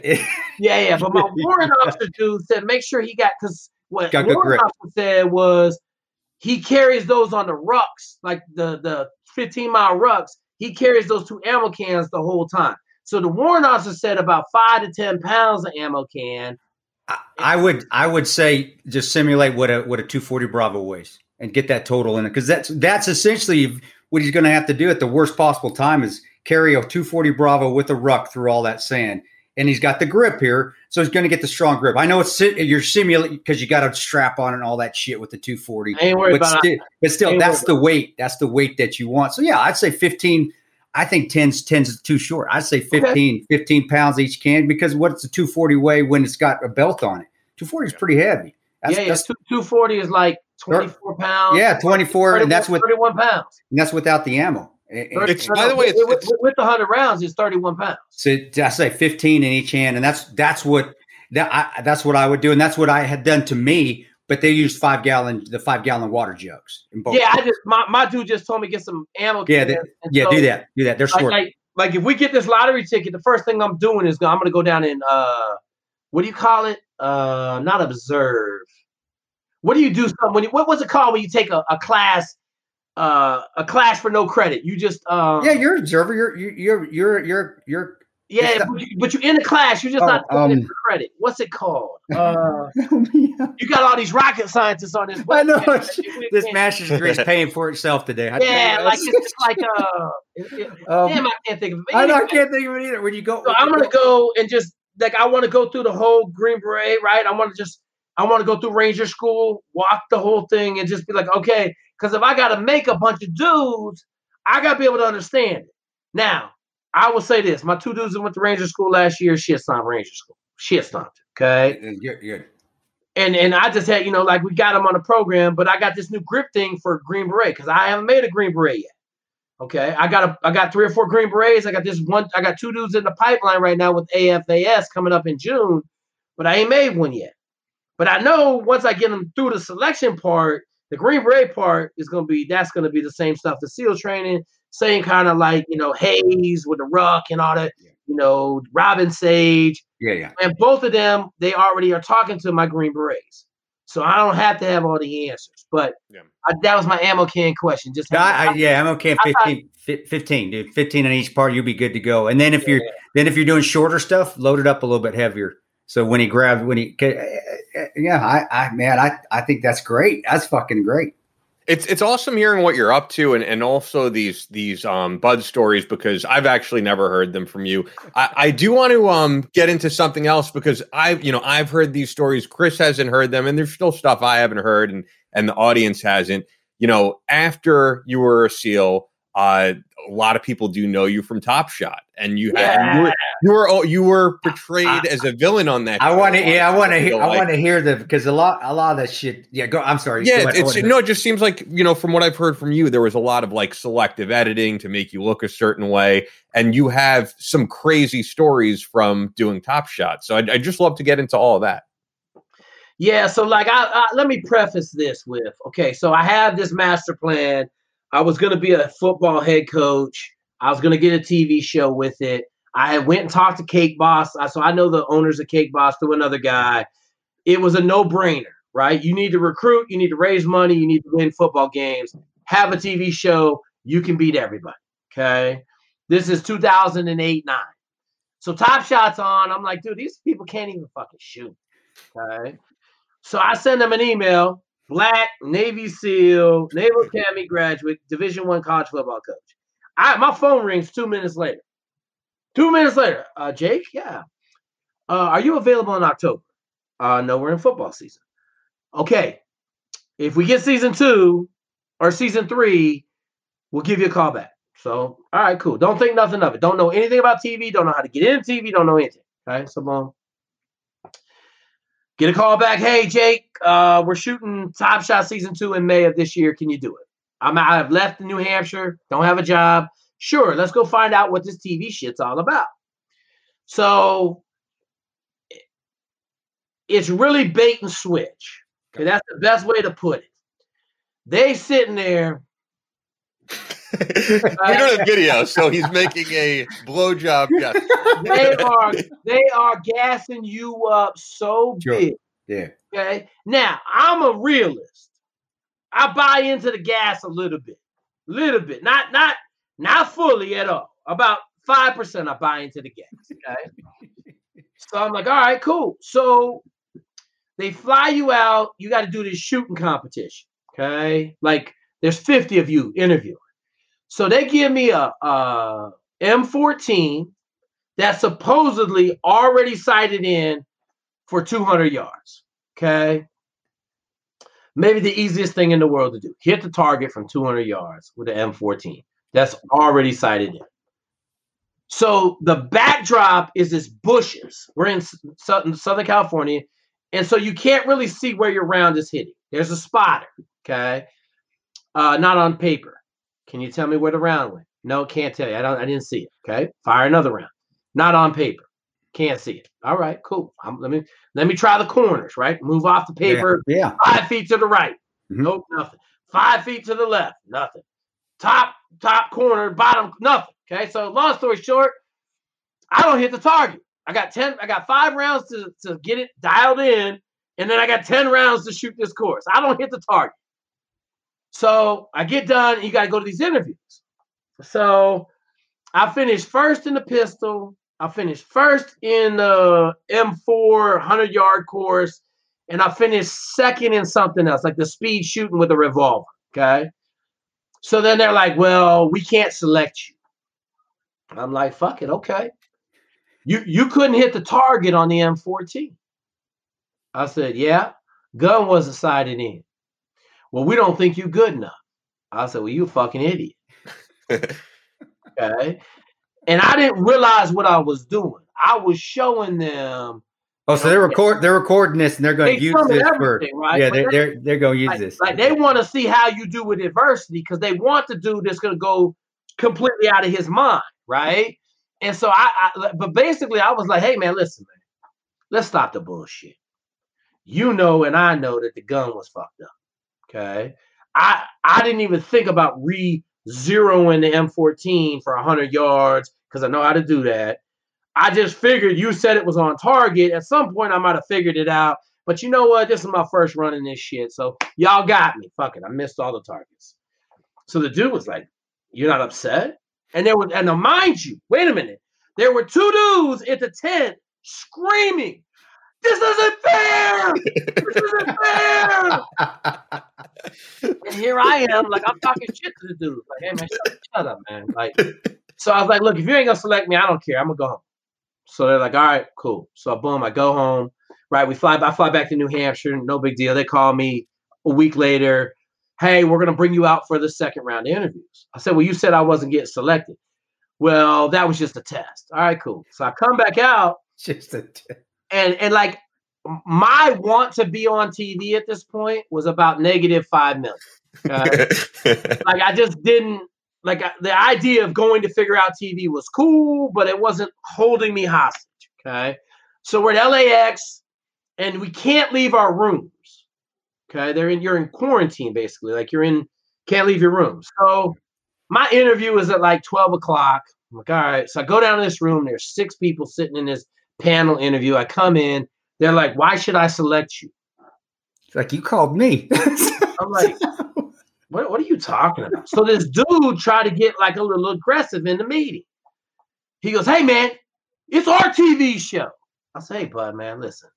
I'm like, you got the wrong motherfucker in here. You think I'm gonna be worried about your fucking TV show, right? And I'm dropping F bombs in there. So the dude's like, well, I don't think you need to be on this TV show. I'm like, well, fuck you then. Like, I'm good. I don't need to be on your fucking like fuck your TV show. This shit is stupid anyway. These motherfuckers can't shoot. So everybody in the room is like starting to look at each other like they're doing this. And I'm like, all right, well, fuck, whatever. Like I've been in some bad interviews, right? I had a dude try to attack me in an interview before. I had to remind him what was on my resume, right? Like, so I've been in some of these interviews where like whatever my personality is, sometimes the interviews go south real quick. Just, so, so, I was not a, I was, it wasn't a new new role for me. I wasn't like, oh, this interview is going south. Holy shit! like, what can I do to save it? Nah, it's like, hey man, shut, shut the fuck up. Like, listen, be quiet. So anyway, I get done. This one dude's in there turned beat red, like he's all messed up, and and so they're like, all right, you know, they gave me some other stuff. Like I had a psychological test, and they gave me some stuff, and so I'm sitting in my room and I'm getting ready to leave, right? Like I'm like, like I'm going out. Like I did my interview, I'm not sitting in this room. Yeah, yeah. So I go downstairs to the lobby and one of the producers comes and says, What are you doing out of your room? So I'm fucking going for a walk.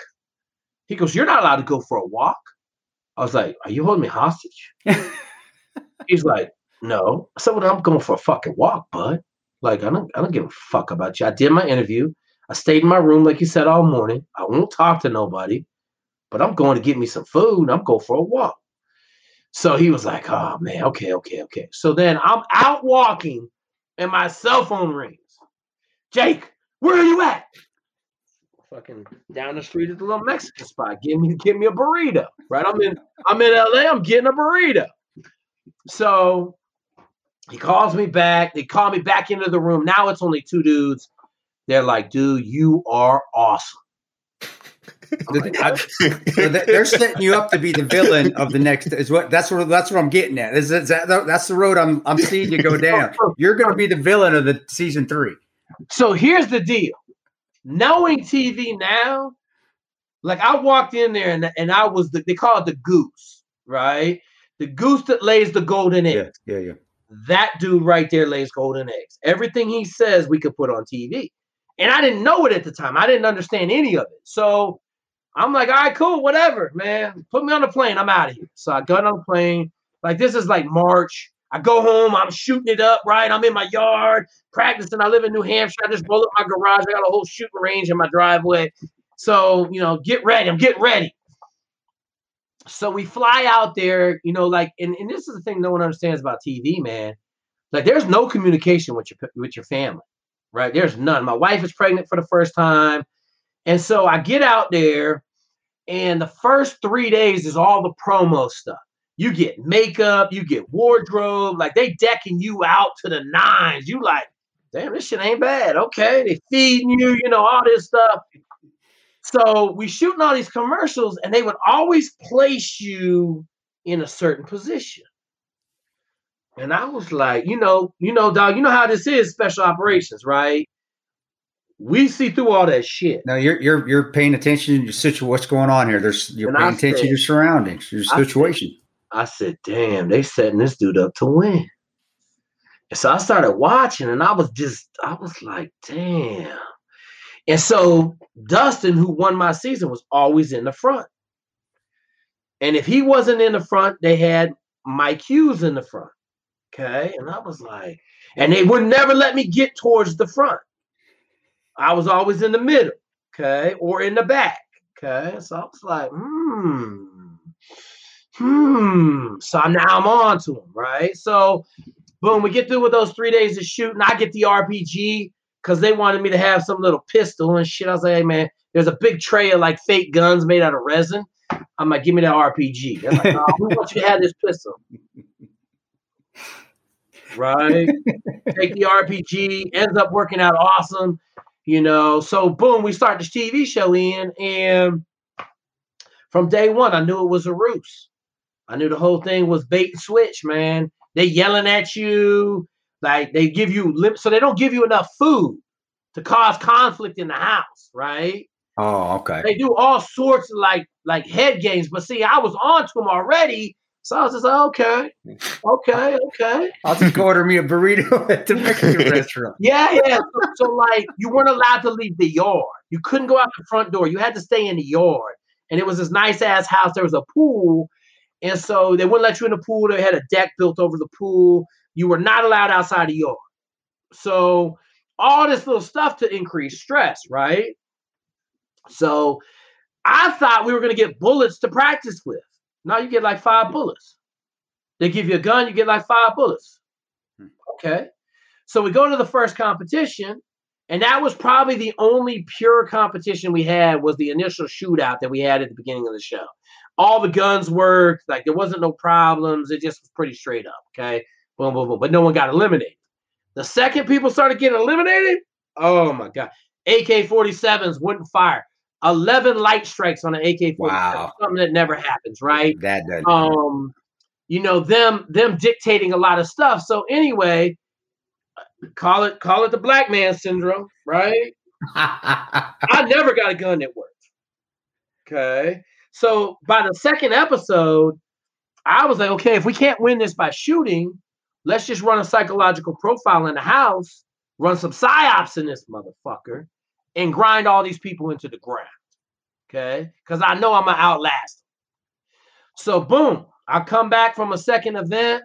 They gave us all the BS. They had big argument. Bunch of guys talking about walking off the show, and like they would come in and be like, "You ain't going nowhere." They'd be like, "Yes, sir." I'd be like, "Hey, man, I'm gonna leave when I leave."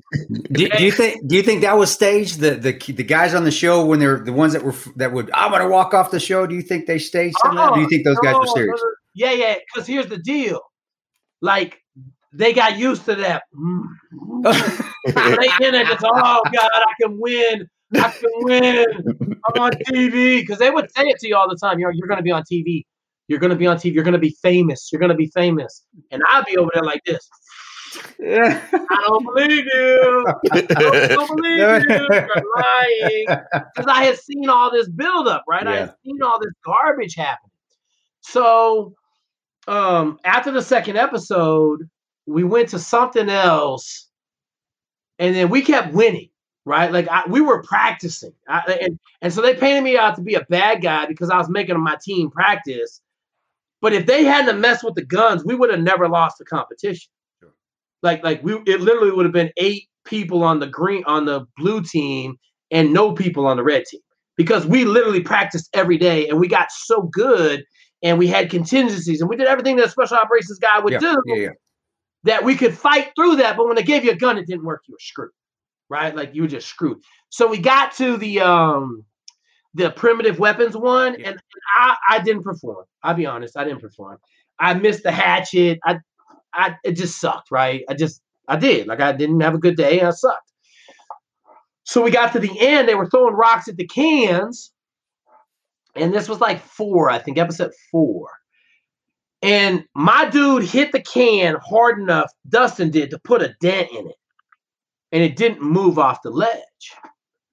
And I, so I told him, I said, man, they screwed that can down. And Dustin's like, no, they didn't. So everybody, they throwing rocks and shit. So soon as it was over, I ran up there. and the can was glued to the log. Oh, oh man. Glued. And I assume this was cut out of the show. Oh, you know it was cut out of, the Of shit. course. They lost. So then we had this new round of everybody quitting. Okay. But I just took the high road. And I told him, I said, listen, here's how this is gonna work. Okay. If you give me another gun that doesn't work, I'm gonna walk off this show. And I guarantee you, when I walk off this show, you guys are gonna lose. So they were like, okay, you know, I said, I'm just telling you, give me a gun that don't work again, I'm walking off the show. So boom, boom.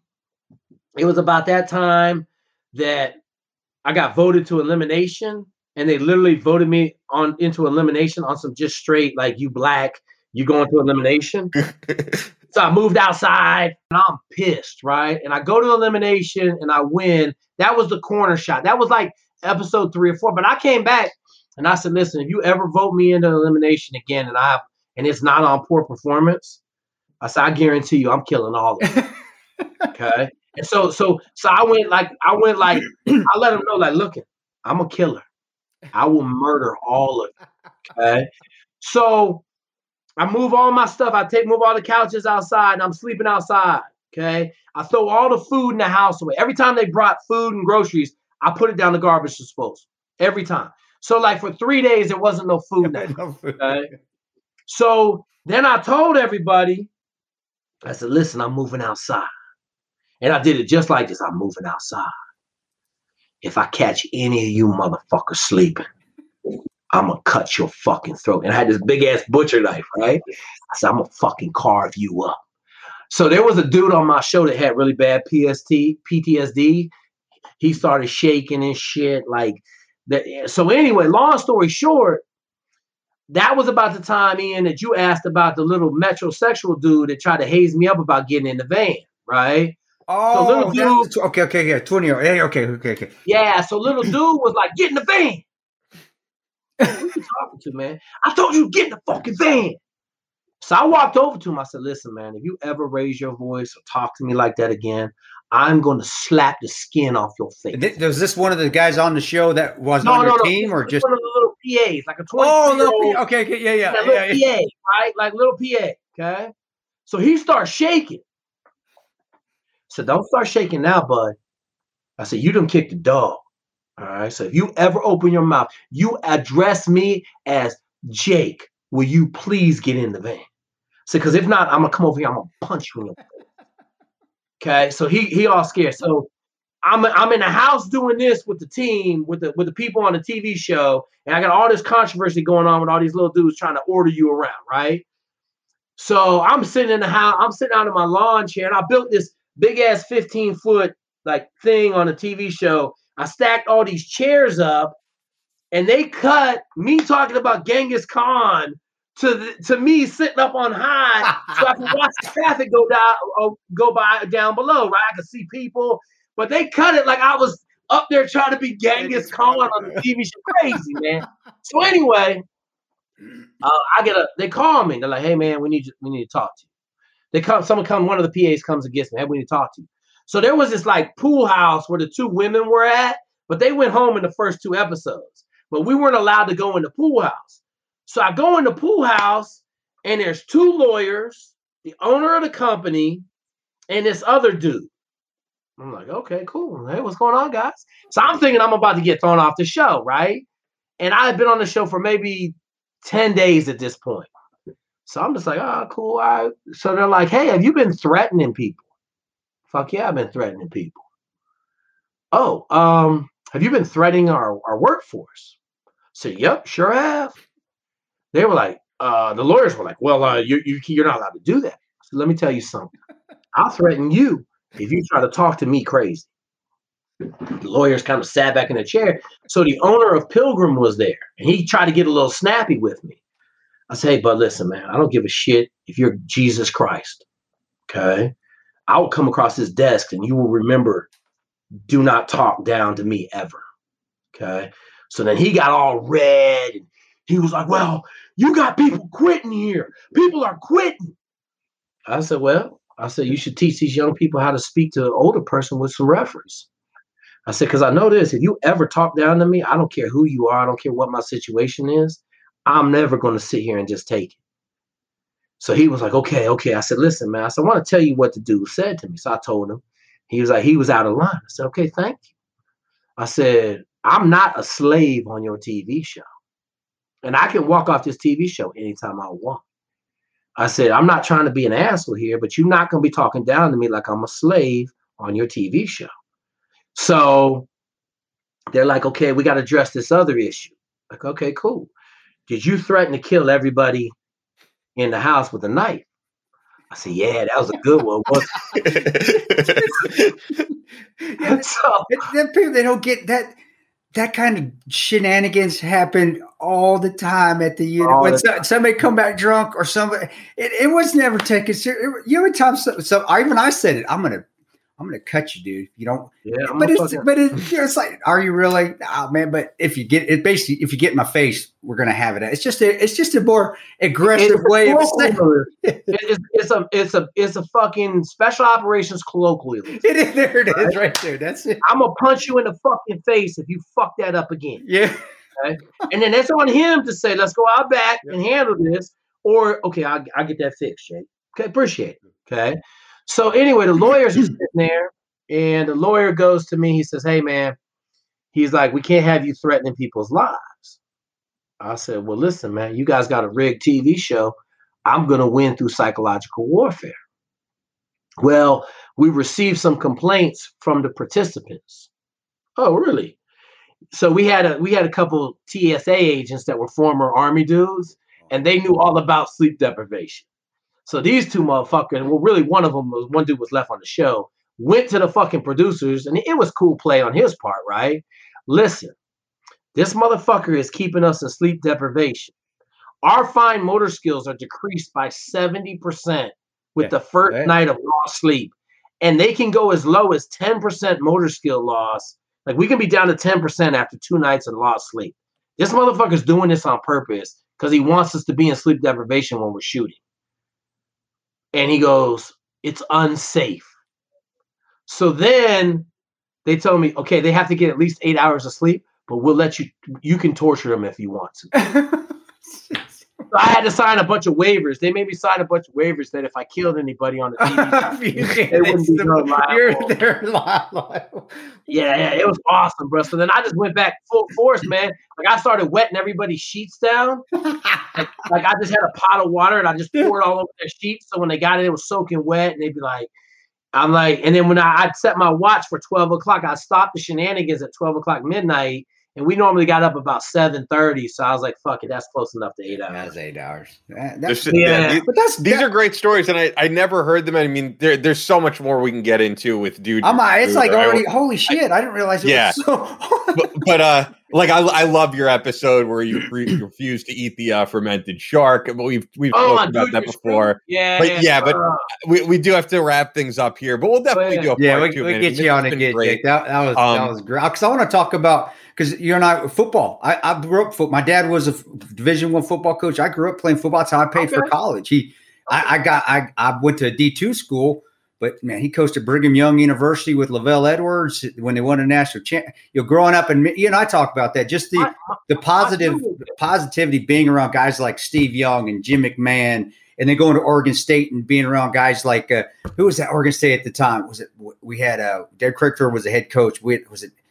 Oh my gosh, he was an awesome running back that played for the Bengals. But being around guys like that and growing up helped me when I was in the in the military. And I mean, they didn't they didn't play around those days, and, and then play no, no, football. it was real back then. Yeah, it was. It really, really has changed in about the last five years. Yeah, I want to. I wanted to next time you're on talk about how it's because uh, you know my dad told me yeah they can't do they can't do even two days anymore. I'm like what you you can't, can't punish. You, I'm in Illinois. You can't punish a kid.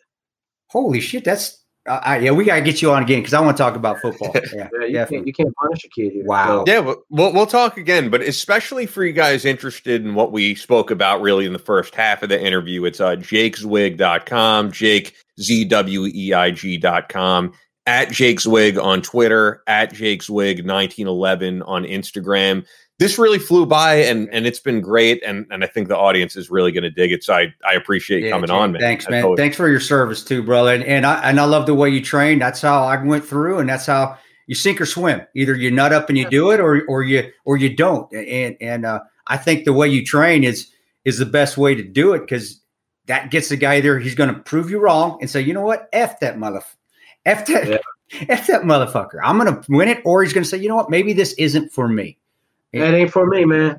Hey, Kris, real quick, you're the dude that uh was working for the three letter agency. Yeah, at the time I was I was with Second Ranger Bat before that, and then uh, yeah. They- They sold you down the river and they wanted you to. burn yeah out yeah that that was Yeah. yeah i i uh yeah i you know i i i was i, I still love this country more than anything but i can't stand the government man i, I can't stand all that you- shit You know what's crazy, man? Um, how much mentorship did you have when you were going through that? going through the agency stuff Yeah. going through contracting. I got in right at the beginning. Actually i was uh, blackwater when it first started and Okay. um, we didn't get get much at all. I, it was it was it was hey here we're going doing this. I didn't even know what the hell it was. But as we went and i actually became an instructor and was instructing Okay. You, so the mentorship started to increase. And actually i learned from another seal was another instructor he was on team eight. And he he was a medic there and he taught me how to become a better instructor. And and mentored it now you don't really get mentorship it's like here here's the vetting course you either pass it or you don't all right So, so I tell everybody, you know, like I had a really tumultuous end of my time in the teams because I got a, I had a racist ass platoon commander. Like I was a number two ranked SEAL at my team for fucking two and a half years. I get some asshole, and I didn't have any mentorship. you mean you mean you mean getting out like towards the end is like, like just just in general, right? Like just being a frogman. I didn't have anybody like I didn't have anybody helping me, right? Like like all they would have to do to say to me, listen, Keith Bernie is a turd. Okay, he's a complete turd. Don't worry about him. We're gonna take care of you. I know this happened. You'll be fine. Okay. Uh, I know you're dealing with a bunch of racial stuff. You're the only black officer on the East Coast. We know that too. Okay. Boom. But my, if I had a mentor just to say, listen, you were the only black officer for 11 years in the Navy, the only one. I don't care what your fit reps look like. You're gonna make 06. I've been like, okay, let's go. Got Right? I would let everything go. But the fact that I I was in my own head, like you said, I've been dealing with all the craziness, all of that stuff kind of portrayed. But I say this, like I, I sat in my locker one day and, and Commander Winters, who's now Admiral Winters, was a maniac over at SEAL Team Four, and I said, man, I need to go get that dude to be my my my mentor. And if I had made that one different jump, I guarantee I'd still be in the teams. I'd be dead. Right? Like those would be the two options. Wait, Because I I love the life. I love the job. I love everything about it. But when it got when it got sideways, I couldn't trust anybody, like you're saying, right?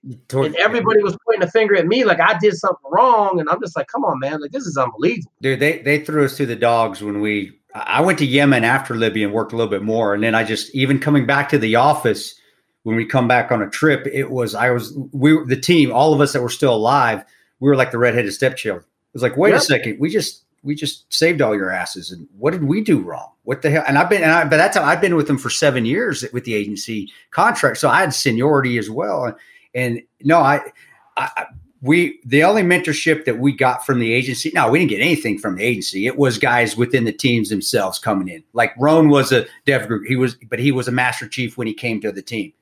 So, Gotcha. but that wasn't mentorship from the agency. That was just guys, good guys doing the right thing from the community. So no, Yeah, and see, we back then. Now, now it's so much better. is it? And I call I call it that lull, right? Like we had 20 year lull in combat, really a 30 year Yeah, lull. yeah. And so because like like everybody wasn't important back then, right? Like you were in the SEAL teams, but no one was super worried. Like my platoon had got into a little couple gunfights Sure. over in Bosnia and Herzegovina, but it wasn't no no big bangers. Sure. Dev group wasn't chewing it Yeah, up, yeah. right? Like so so the apathy for mediocrity was very high. And you didn't like now, like dude, like the programs they got now, now everybody gets a knife from a dead SEAL. Right? They get assigned two mentors when they go to their SEAL team. Like Okay. there's a whole process of mentorship to keep people because the operator is the most important part of the whole function. Yeah, it is. right? It is. It is. So that's why I asked, man. No, I you cover your stuff, man. Good stuff, brother. I appreciate your Uh, service, man. You, you too, brother, and, and and what you do in your training, and I, I agree with that. That's how I went through training, and I think that's the best way to do it. I, but there always was that good cop, bad cop. You you have you have like yourself, someone like yourself screaming and yelling at you, and then you got the good cop on the other end, not really giving you hope, but just being that guy, like all right, being that giving you the the, the I don't know, say positive, just- it's, it's it's tough, but it's a tough love where you got the other guy saying you can't do it, you can't do it, and I think that helps. I had that. I had I had somebody say, "Hey, you're gonna quit? All right, quit then." And then the other guy, like, really, do you want it? The, the good guy was, really, do you want to quit? You don't even know what this is about, and you're gonna quit. But the, why the other guy's barking in my ear? No, quit, dude, quit. Get the hell out of here. Get out of here. yeah, but I yeah, knew what they were trying to do for me. It was to get my head stronger and like, okay, I can. I'm either gonna nut up and or I'm not, and whatever that is, that's best for the unit. And So, see, question, guys, could I use any of this that we just Yeah, said, no, or, yeah, or no, I cut no, it no, out? no, use it, use it. So so here's Kris. One more. All right, because you know the audience is going to want to hear all. I'm gonna hit this so real I got to ask permission. yeah, yeah, Yeah, you're good, Ian. So real quick, quick, Kris. One thing, like I know I come across as a complete fucking hard ass, You're but I tell someone- everybody I'm a hard ass up until the point that you prove yourself. No, you, Then I then I do tricky shit. So like I got I, I my my base at the Naval Academy is so fucking huge right now. I'm scared. Okay, like like because I went social media yeah, heavy the yeah, last year. I I normally have one or two kids a class. Uh, like right now, I got two kids at West Point, another one going. So I have like three kids at any one of the service academies at one time. I got 14 motherfuckers going to Naval Academy this year. That's awesome. So so what I'll do is like I got two females, I hook them up, but I like to send those little nuggets in the middle of the night, Kris, and you can appreciate. Yo, it. yeah. So my last dude to go through SERE training, one of my dudes is a SERE instructor. So I call him, hey man, yeah, that's my dude. Okay, I want you to just send him a little love and seal, and seal, right? So boom, we get done. He graduates from SERE. I'm waiting for the phone call, right? He calls me up. He's like, yo, dude, are you fucking serious? So what happened, man? He said, you sent me a fucking chicken wing? A fucking chicken wing? I was like, did it make you smile? He said, yeah, it made me smile, man. oh, it, He said, but I was so pissed, man. I hadn't eaten in 24 hours. I was in that fucking cell. They were beating on me. And then a motherfucker walks in and says, hey, man, hey, Jake wanted you to have this. And gave me a half-eaten chicken. It was half-eaten. Half-eaten, half-eaten chicken wing, man. oh, it. So I ate that chicken wing. I, I chewed on the bones. It was fucking it was incredible, great. man. And I said, so what are you mad at me about? He's like, I don't know. I just I got mad at you after I ate it and there were no more. I said, good, motherfucker, good. Right? But like that's the shit. Like That's- yeah, that's yeah. that love you Yeah. send down range Yep. because you know, like, and I didn't tell my dude what to do. I just say, hey man, hook my boy up with a little love the in the process. But that, and that's that's how you do it. And you, I, man, you know many packages came to me that said Rear Admiral on it when the RI would get it? And hey, who's Rear Admiral in platoon? It's like that's me. Like who the fuck is the jokester in this platoon? And I'd get scuffed up for it. But that was Yeah. other Rangers doing that to me because. I, and then I smiled because I thought, who who sent that to me? Oh shit! It was it was you know it was Ranger Corps Rangers, and I'm like, oh my god, they're doing it to me. But I'm doing it out of love, even though I'm getting my ass scuffed up right now because I'm the jokester of the bunch and I'm sticking my, you know, I'm sticking out. But that, that's what you do, and that's how you learn. That's how you get stronger. Or you love the care packages Yeah. that come in. Yeah, And, and you know, like a lot of times, like we get them in a ship and the SEAL teams and shit. Like you get the big care package and you just open that motherfucker up, see what's on top, take whatever you want, leave it on the team Yep, table, right? Yep.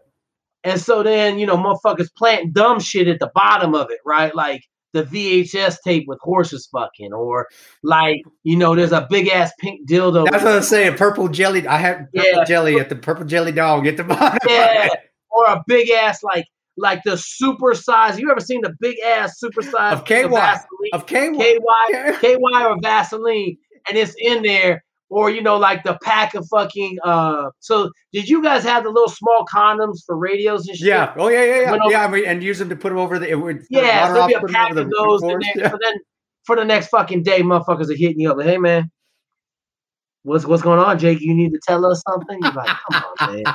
Then Yeah, you're like, "Fuck." that's that's what's fun though, and that But no one understands that Yeah, shit, right? You can't you can't understand it when it's so fucking bad. And you did a bunch of combat shit. Like I I don't try to portray like I was banging my ass up. I Oh, just had to, I had the distinction to get shot in high school. I had I, I had my run in with the gunfights in high school. Well, there you go. Because I've never, I got shot at, but I never got shot. So you one up me on that one. So we're good. I all What, what a big deal. Getting shot was no big deal. It's no I big deal. Fucking, I was like, damn. I, thought I got hit with firecrackers, man. I was like, what the fuck? then I was bleeding and shit, blood pumping out my leg like this and shit. I was like, damn, this That's a, shot, man. that's man. a messed up firecracker. Man, get that black. Yeah, dude, I was like, but I was going to get the dude because I had saw the dude that shot me. Oh, okay. And so I was, I jumped in my car. Was like, I'm gonna get this dude. All And then my boy was like, "You shot, man! You shot!" I was like, "Oh man, I got shot." I better drive myself. I, I was the only dude that could drive stick, and my car was a three on the tree, uh, '63 Ford Ranchero. I drove myself to the hospital and shit. I almost bled to death in the ho- bled out in the hospital until I started threatening to shoot people in there. And then then I got arrested, and then it was like, "Were you shooting at people?" I said, "No, I was taking a piss, man, and got shot in a drive-by." And they were like, "Oh, okay, we thought you were here." I was like, "Nah." Then my, but it, all hit home when my dad showed up, though, man. Um, you know, like I, I did a lot of bad things in high school, man. We fought every weekend. You know, we fought the second Ranger bat was our favorite target. You know, we go Were you were you living up up up in the? out Fort Lewis. Oh man. no, were you up there? Where where, I was Fort Lewis. where, where were you? Were you living in Tillicum? Tillicum, Yeah, Tillicum is. Yeah, that's. No, no, that- no, not Tillicum, Steilacoom. oh, you live in Steilacoom. Sti- Yeah, right on the water. I live in a great area. That is a Great great area. I was going to say Tillicum. I said, yeah, you did live No, in the ghetto then. hood. Yeah, that, that's Yeah, the yeah. that's the hood back there. Uh, Parkland. Like, you Parkland. don't No. to go in No, I know that. I lived in Puyallup and then I lived in Olympia for when we moved to Olympia, which Olympia wasn't bad. I liked them. Yeah, yeah. So I live. I grew up in Puyallup. yeah, my Puyallup. grandmother's house is in Puyallup. The, the food bank's in Puyallup. Yeah, Puyallup. Yeah, I know. I, I know where. The, I know where that. No, Puyallup's Yeah, actually wasn't a bad place. I didn't mind. I lived in a little two hundred dollar apartment. wasn't nothing. Yeah, I was the only black kid in the whole city. Yeah, that, that's that's true. So, but anyway, I get shot, and so um, my dad shows up, and I, you know, like you running and gunning, and you just fighting and doing all this crazy shit. And my dad showed up.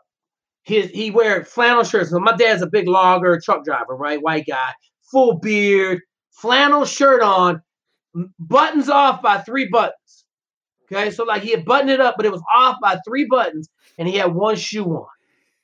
And he had done four years in prison. So like my dad was a hard Yeah, dude. yeah. And when I saw him come around the corner, and I was handcuffed to the gurney going in Oh, no, X-ray. Oh, shit. and dude, he was bright red, and he was fucking shirt was all messed up. He had one shoe on, and he came. What the fuck? And I was like, Dad, I was taking a piss, man. I got shot. He was like, Are you gonna? The the doctor's like, He's gonna be fine. It's not life threatening, you know, whatever. He was like, I was like, holy shit. And then my grandmother's reaction, my grandmother passed out when I told her I had been shot. Oh wow. I went and saw my grandmother the next day. She fell out. Yeah. And I was going to Naval Academy in three weeks. I didn't leave the house again. Yeah. Oh man. Well, I I- I know I, I I don't want to cut you off here, man. I know Kris is gonna have to spend some family time. We're going oh, super Oh crap! long We're here. getting like what? No, we, we I, gotta I get Jake back on. We gotta get you back on. probably like get- 20 minutes ago at this point. So if it's cool, we're gonna wrap things up. Yeah, Ian. Like I, I didn't realize I was starting to crit. No, man, no, no, no. And that's that's I- that's I- that's Hey, I don't want to. I don't want to sound, you know, like I didn't tell you because I did say that. That you No, know, no, no. I, and I, Kris I, there, I don't. but, uh, like I said, I, that's why with the TV stuff, I, I'm just me, dude. And I'll always be me. And I, I'm, I when we get done, I'm gonna have to go clean the kitchen. I'm gonna have to go wash the dishes. I'm gonna go play with my five year old, and that's that's just me. That's why I, I, I know when you say about the social media and all that. I, I, I'm right there with you. I agree. It's fucking awful. It, it's it's a ne- damn near a necessity though for what we do now because and I hate it. I, I really do. But it is a necessity. But you can still you're still doing positive stuff. I and How, how old are you, Kris? I'm 50. I, I turned 50 we're last same- month. We're same age. Yeah, we're same age. And, and it's crazy because when do you have your? How old are your kids? I have a 16, a 12, and then I have a five now. Okay, so I I got a nine, seven, Yeah. and five, Wow. Yeah. and it's Like- crazy because all my guys with kids in the teams, the kids don't talk to them no more, right? Like, and it's all the same thing. Like you're saying, like your 16 year old's relationship is different than your It- five. no, it is. Him and I, we talked about it on the show. I, we had to patch it up because I was gone. Dude, I was. I, he was born. I was gone after he was born. I stayed home for a week, and I was gone for seven months. Then I came back for a month. Then I was gone for another five, and basically till he was twelve, I was not home. My twelve year old, same thing. She was. I was gone the whole time. It- but the, the five year old, yeah, I, I, I mean, I feel bad because I, I do love playing around with my. I love it. I wish I had those same memories with my 16 year old that I'm going to have with my five year old. Like, because right now I'm going to go downstairs and play. But I tell guys that go in, I know you tell them the same thing. Hey, if you really want to do this, you're going to sacrifice something and it's probably going to be family time. So I'm just telling you right now, you're not going to have your cake and eat it too. You have to do one or the other. And you're going to sacrifice down the line. You're giving yourself for this. And it's not just the mission, or you may sacrifice your life. You're sacrificing time that other people are spending with your fam- with their families. But I'm blessed, like you are. At least I got young kids still, though, that I can repair those relationships. And the five year old has no idea because he wasn't born when I was doing all this. So Like crazy, brother. Like like like like I tell you, you know, like we we we we come from the same bush, yeah, right? Like. I, like I I'm gonna talk to you next time, Ian. Write a note. We're talking about the fucking South Fort Lewis Ranger Training Center. South Fort, no, Because I'm gonna I'm gonna tell this motherfucker. I know he been at the fire and movement course on South Fort Lewis. yeah, dude, we used I'm, to, I'm gonna I'm gonna I'm gonna hit him because I wasn't doing bad when you were there though. I wasn't quite, but we gonna we gonna fucking light fire. To, you make a note, Ian. we're yeah, well, We'll th- talk hey, we're gonna it. keep all this on the We're show, so we'll get into it. talking just about um, Reagan's because I'm and all that other shit. Oh yeah, yeah. But it's crazy because I tell people, man, like it's a pirate lifestyle, man. I just watched the, the pirate documentary on uh, Netflix. It's fucking awesome. And I said that's what being a SEAL is all like, man. Like, like there, you don't have a home, you don't have a life. There ain't no women. That you, you just bang, you work. You're gone 300 days a year. You when you come home, you might fucking cut your grass, but you probably got somebody else to do that because yeah. you're never there. Like you got all this shit going on, and like I had two awesome. I had a professor at Michigan State, had an awesome female. Both of them had nervous breakdowns. I wasn't even fucking doing shit. I was, I'm not. I'm in fucking training right now. Dropped one off at the hospital on the airport to go to Puerto Rico because she swore I was going to Colombia to It, it, the relationship, man. That's why my wife's stuck with me. We've we've actually been separated once and then divorced once, and we've reconciled both times. She's, she's! I know she's I- that's crazy. She and she she's awesome. She she's tougher than I am, man. Dog, you need to give her everything in the world. That's why I, I I believe me. I am. She'll she'll come in here in a little bit. She'll go, "Hey, are you done?" I'm like, "Yeah, I'm done." I, I gotta get. No, she's she, she's my angel, and she's still gorgeous as hell. And and uh, that's why I always tell people, yeah, you know, if, you, if you're gonna date anybody, date a volleyball player because they don't age, man. At Jake Zweig 1911 on Instagram. Awesome. And jakezweig.com. Follow him. I guess we're don't follow him though if you're a woman with uh, fake hips and ass implants. That's Ah, not no, your thing. don't, don't bring that shit over here. I heard you. Uh, Kris, All man, right, it's man. an honor to be on here. I wish No. I'd have known before. no, I it's, no. Shit, let's let let's let it ride. Yeah, Watch dude, but- Hey, Second Ranger, bad baby. Yeah, this was great, man, and, um, man. Hey, and thanks you- again for your service. Keep doing training people how you're doing it, man. That's the right way. So uh, wrapping things up here, I mean, we had other things to talk about, but you know what? Usually we'll say, I think that was a good show. I mean, if we can't get the guest to stop talking, he obviously had a good time. Yeah, So, uh, he, he he did. Yeah, and it's good. I think we wrapped up like three times. three times, but that's that was awesome with it because it just he he he and he, he's real and, and the, the that's what people and and you know the f bombs and stuff like I, I don't and I wrote those in my book. I'm a Christian and I still drop f bombs. Doesn't make me a bad Christian. But it's also why we can't be in the faith category. Well, that's also why you can't be in the faith category. because you know someone will be listening to Joel Osteen and I know, and they'll have us on and they'll be like, "This doesn't sound similar." But that's that's it's just being real. And when when you're going and he teaches the agent, you know, he teaches and he mentors SEALs. We're getting so touchy feely nowadays, and it's starting to filter into the community, special ops community. You, you, you can't have that. You can't. It, it does. It. I'm guys. It makes it weaker. It does mentally. You have to have that toughness, and you you can't bristle when somebody says, "Hey, you're effed up." You have to be able to sink or swim. You have to be able to either to say, "All right, really? You that's what you're saying to me? All right, I'm going to prove your ass wrong," or it's just not for you, and you go the other direction. Where even we had Ben Morgan on, when we had Tom Block on, when we had uh, uh who, who's a who's another SEAL that we had on, brother, that we've had. oh, Jack Carr. Jack Carr, another, you know, I guarantee you, every one of them had that. And I know Ben specifically, Morgan, we had him on, was in the face like, you suck, you can't make it, you're shit. And every one of those guys, no, really? Is that what you think? And me included. Or really? All right. You think I'm the shit? I'm going to pass you up. That's Or not duck they- shit. You think I'm shit. you think I'm shit, or or and because then that's not like that. Then I'm going to become the shit, and you, I'm going to, and every one of those guys did that, and that's how they excelled, and that's what the community's supposed to be for. So with him coming out there and saying, and I don't see it as a negative, him coming out to a, and saying, "Hey, you're not going to make it. You're not going to make it." If that doesn't instill the fire that you're going to prove him wrong, then you're probably not going to make it. That's what he's trying to do is to say, "All right, I doubt you can do this." You want to have that person look right back in the eyes, that student, and go, bullshit, I'm going to prove you wrong. Yeah, That's- I- they, you know what? Everything is its time and place, and they both have their time and place. I'll tell you something real quick. No, no, go ahead. Go ahead. I, I, go ahead. um i was going for like a p i don't even think it was a pr on a deadlift um you know not too far long ago at the gym and i just i actually have never used chalk before this never brought it and i also don't think anybody is looking at me like everybody's doing their own thing and and i just wasn't getting it my hands kept slipping off the bar Yep. and i figured you know what i'll do this another day who cares i have my music always on blasting in my headphones some guy at the gym came up to me and he's like i know you could do that man here's some chalk I just you you have it. It's just slipping out of your hands. You you could do this.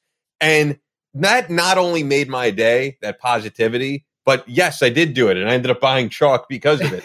So so sometimes like that positivity is great, sometimes the negativity works. Uh, yeah, you have to have that. There, there's a time and place. No, you're exactly right. And I, having an instructor like that tell me I couldn't do it, and then I proved him wrong, and then when they come back to you, and because it is, it's a show. It's a show. It's not that they're trying. It's just, hey, I'm trying to get you going. I need just having them come up to me. I had a drill sergeant, drill sergeant Harney, that was just the devil when I was going through basic training. He was the devil. He was this tall black guy, looked like a demon.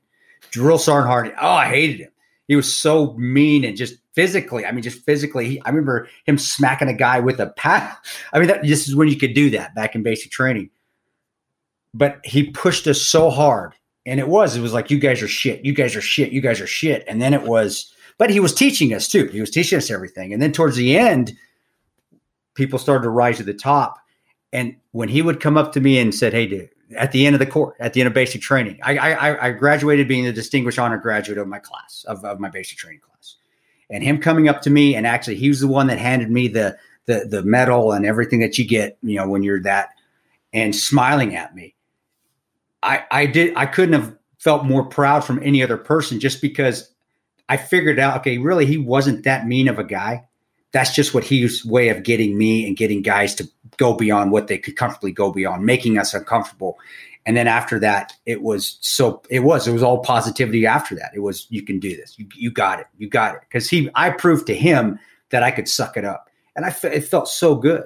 So even in the negative parts at the beginning, if you can push through it with even with guys like myself, if I'm berating you at the beginning and you finally get to the end, believe me, I am so proud of you because you not only dealt with your own demons, but you dealt with mine as well as I'm pushing on you. So you're right. There's there's sometimes there's a negativity that transfers into a positivity at the end. We just want to see what you got. We're trying to bring it out of you. I agree. I agree. Yeah. It, is, it is in context, and there are times to be a shithead and be negative. just which is it's an act, guys. It really is. It's an act more than anything. But there's also times that hey, man, you can do this. Get your get it together. You can do it and I, I, do that as well. So no, you're yeah. As an instructor, I know yeah, with, with firearm stuff. Oh yeah, I've seen you do it. Yeah. Um, you know, on video. I haven't been to a course myself. But. Yeah, and you better. I will, I will definitely at some point I'll be there, man. But this was this was definitely a fun show to do. And you know, I know Jake could laugh at himself. So that the one thing I'll say, I've seen people say it in his comments too, and he could laugh at it. Uh, that Jake definitely has the Mr. Mackey thing where it's oh, he's got yeah, okay. okay. Everything that Jake okay. says is okay. I didn't even think about that until you said it. Because I've um, seen people post Mr. Mackey, Mr. Mackey, and Jake. Okay.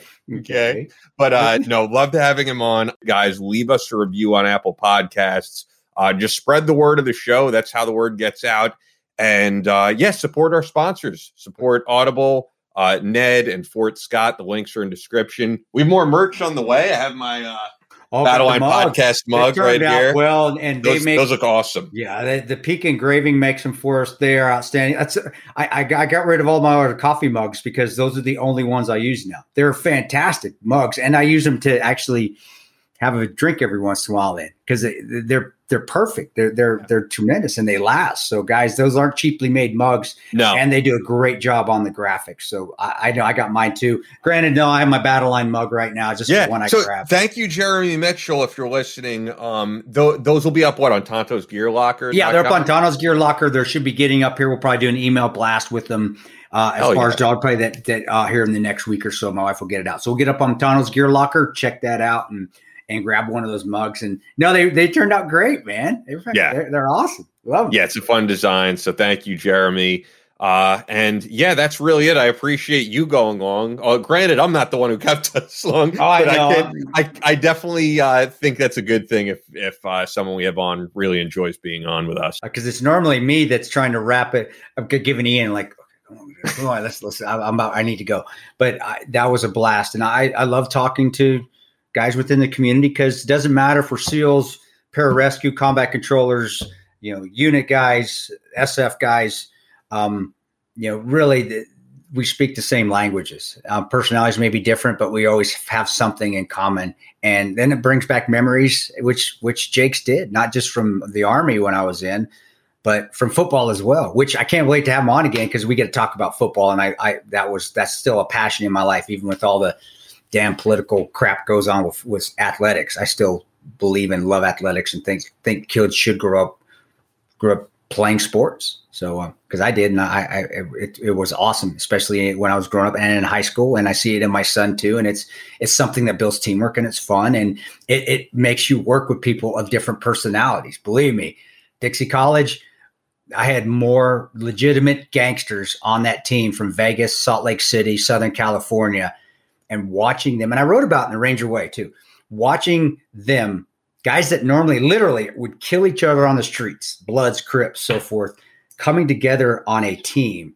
And me being this little Mexican kid, that little short, this little Speedy Gonzalez, watching this all come together. And then you get the white kids, the Mormons that are going to go to Brigham Young coming in, and everybody didn't give two craps what ethnicity you were, what gang you were with, and playing. And we we finished second in the nation my first year, and we were ranked first in the nation uh, my second year in the J- junior college athletic system, which is which honestly that's pretty pretty tremendous. I mean, we're playing guys like Charlie Garner, who played with the Eagles, Toby Wright, who played with the Rams. Those are guys that we're playing against in their junior colleges there in Phoenix.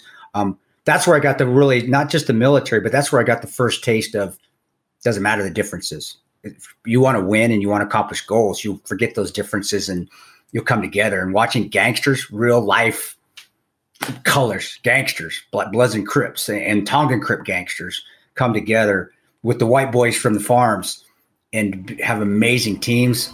I was like, man, that's why I don't get all wrapped up in the ethnicity and stuff because I know we can come together because I've seen it happen with kids, even with 17 and 8 year olds. So, ah, anyway, I went down a rabbit hole again. I got to shut up. We're going to go another three hours on this thing. So sorry.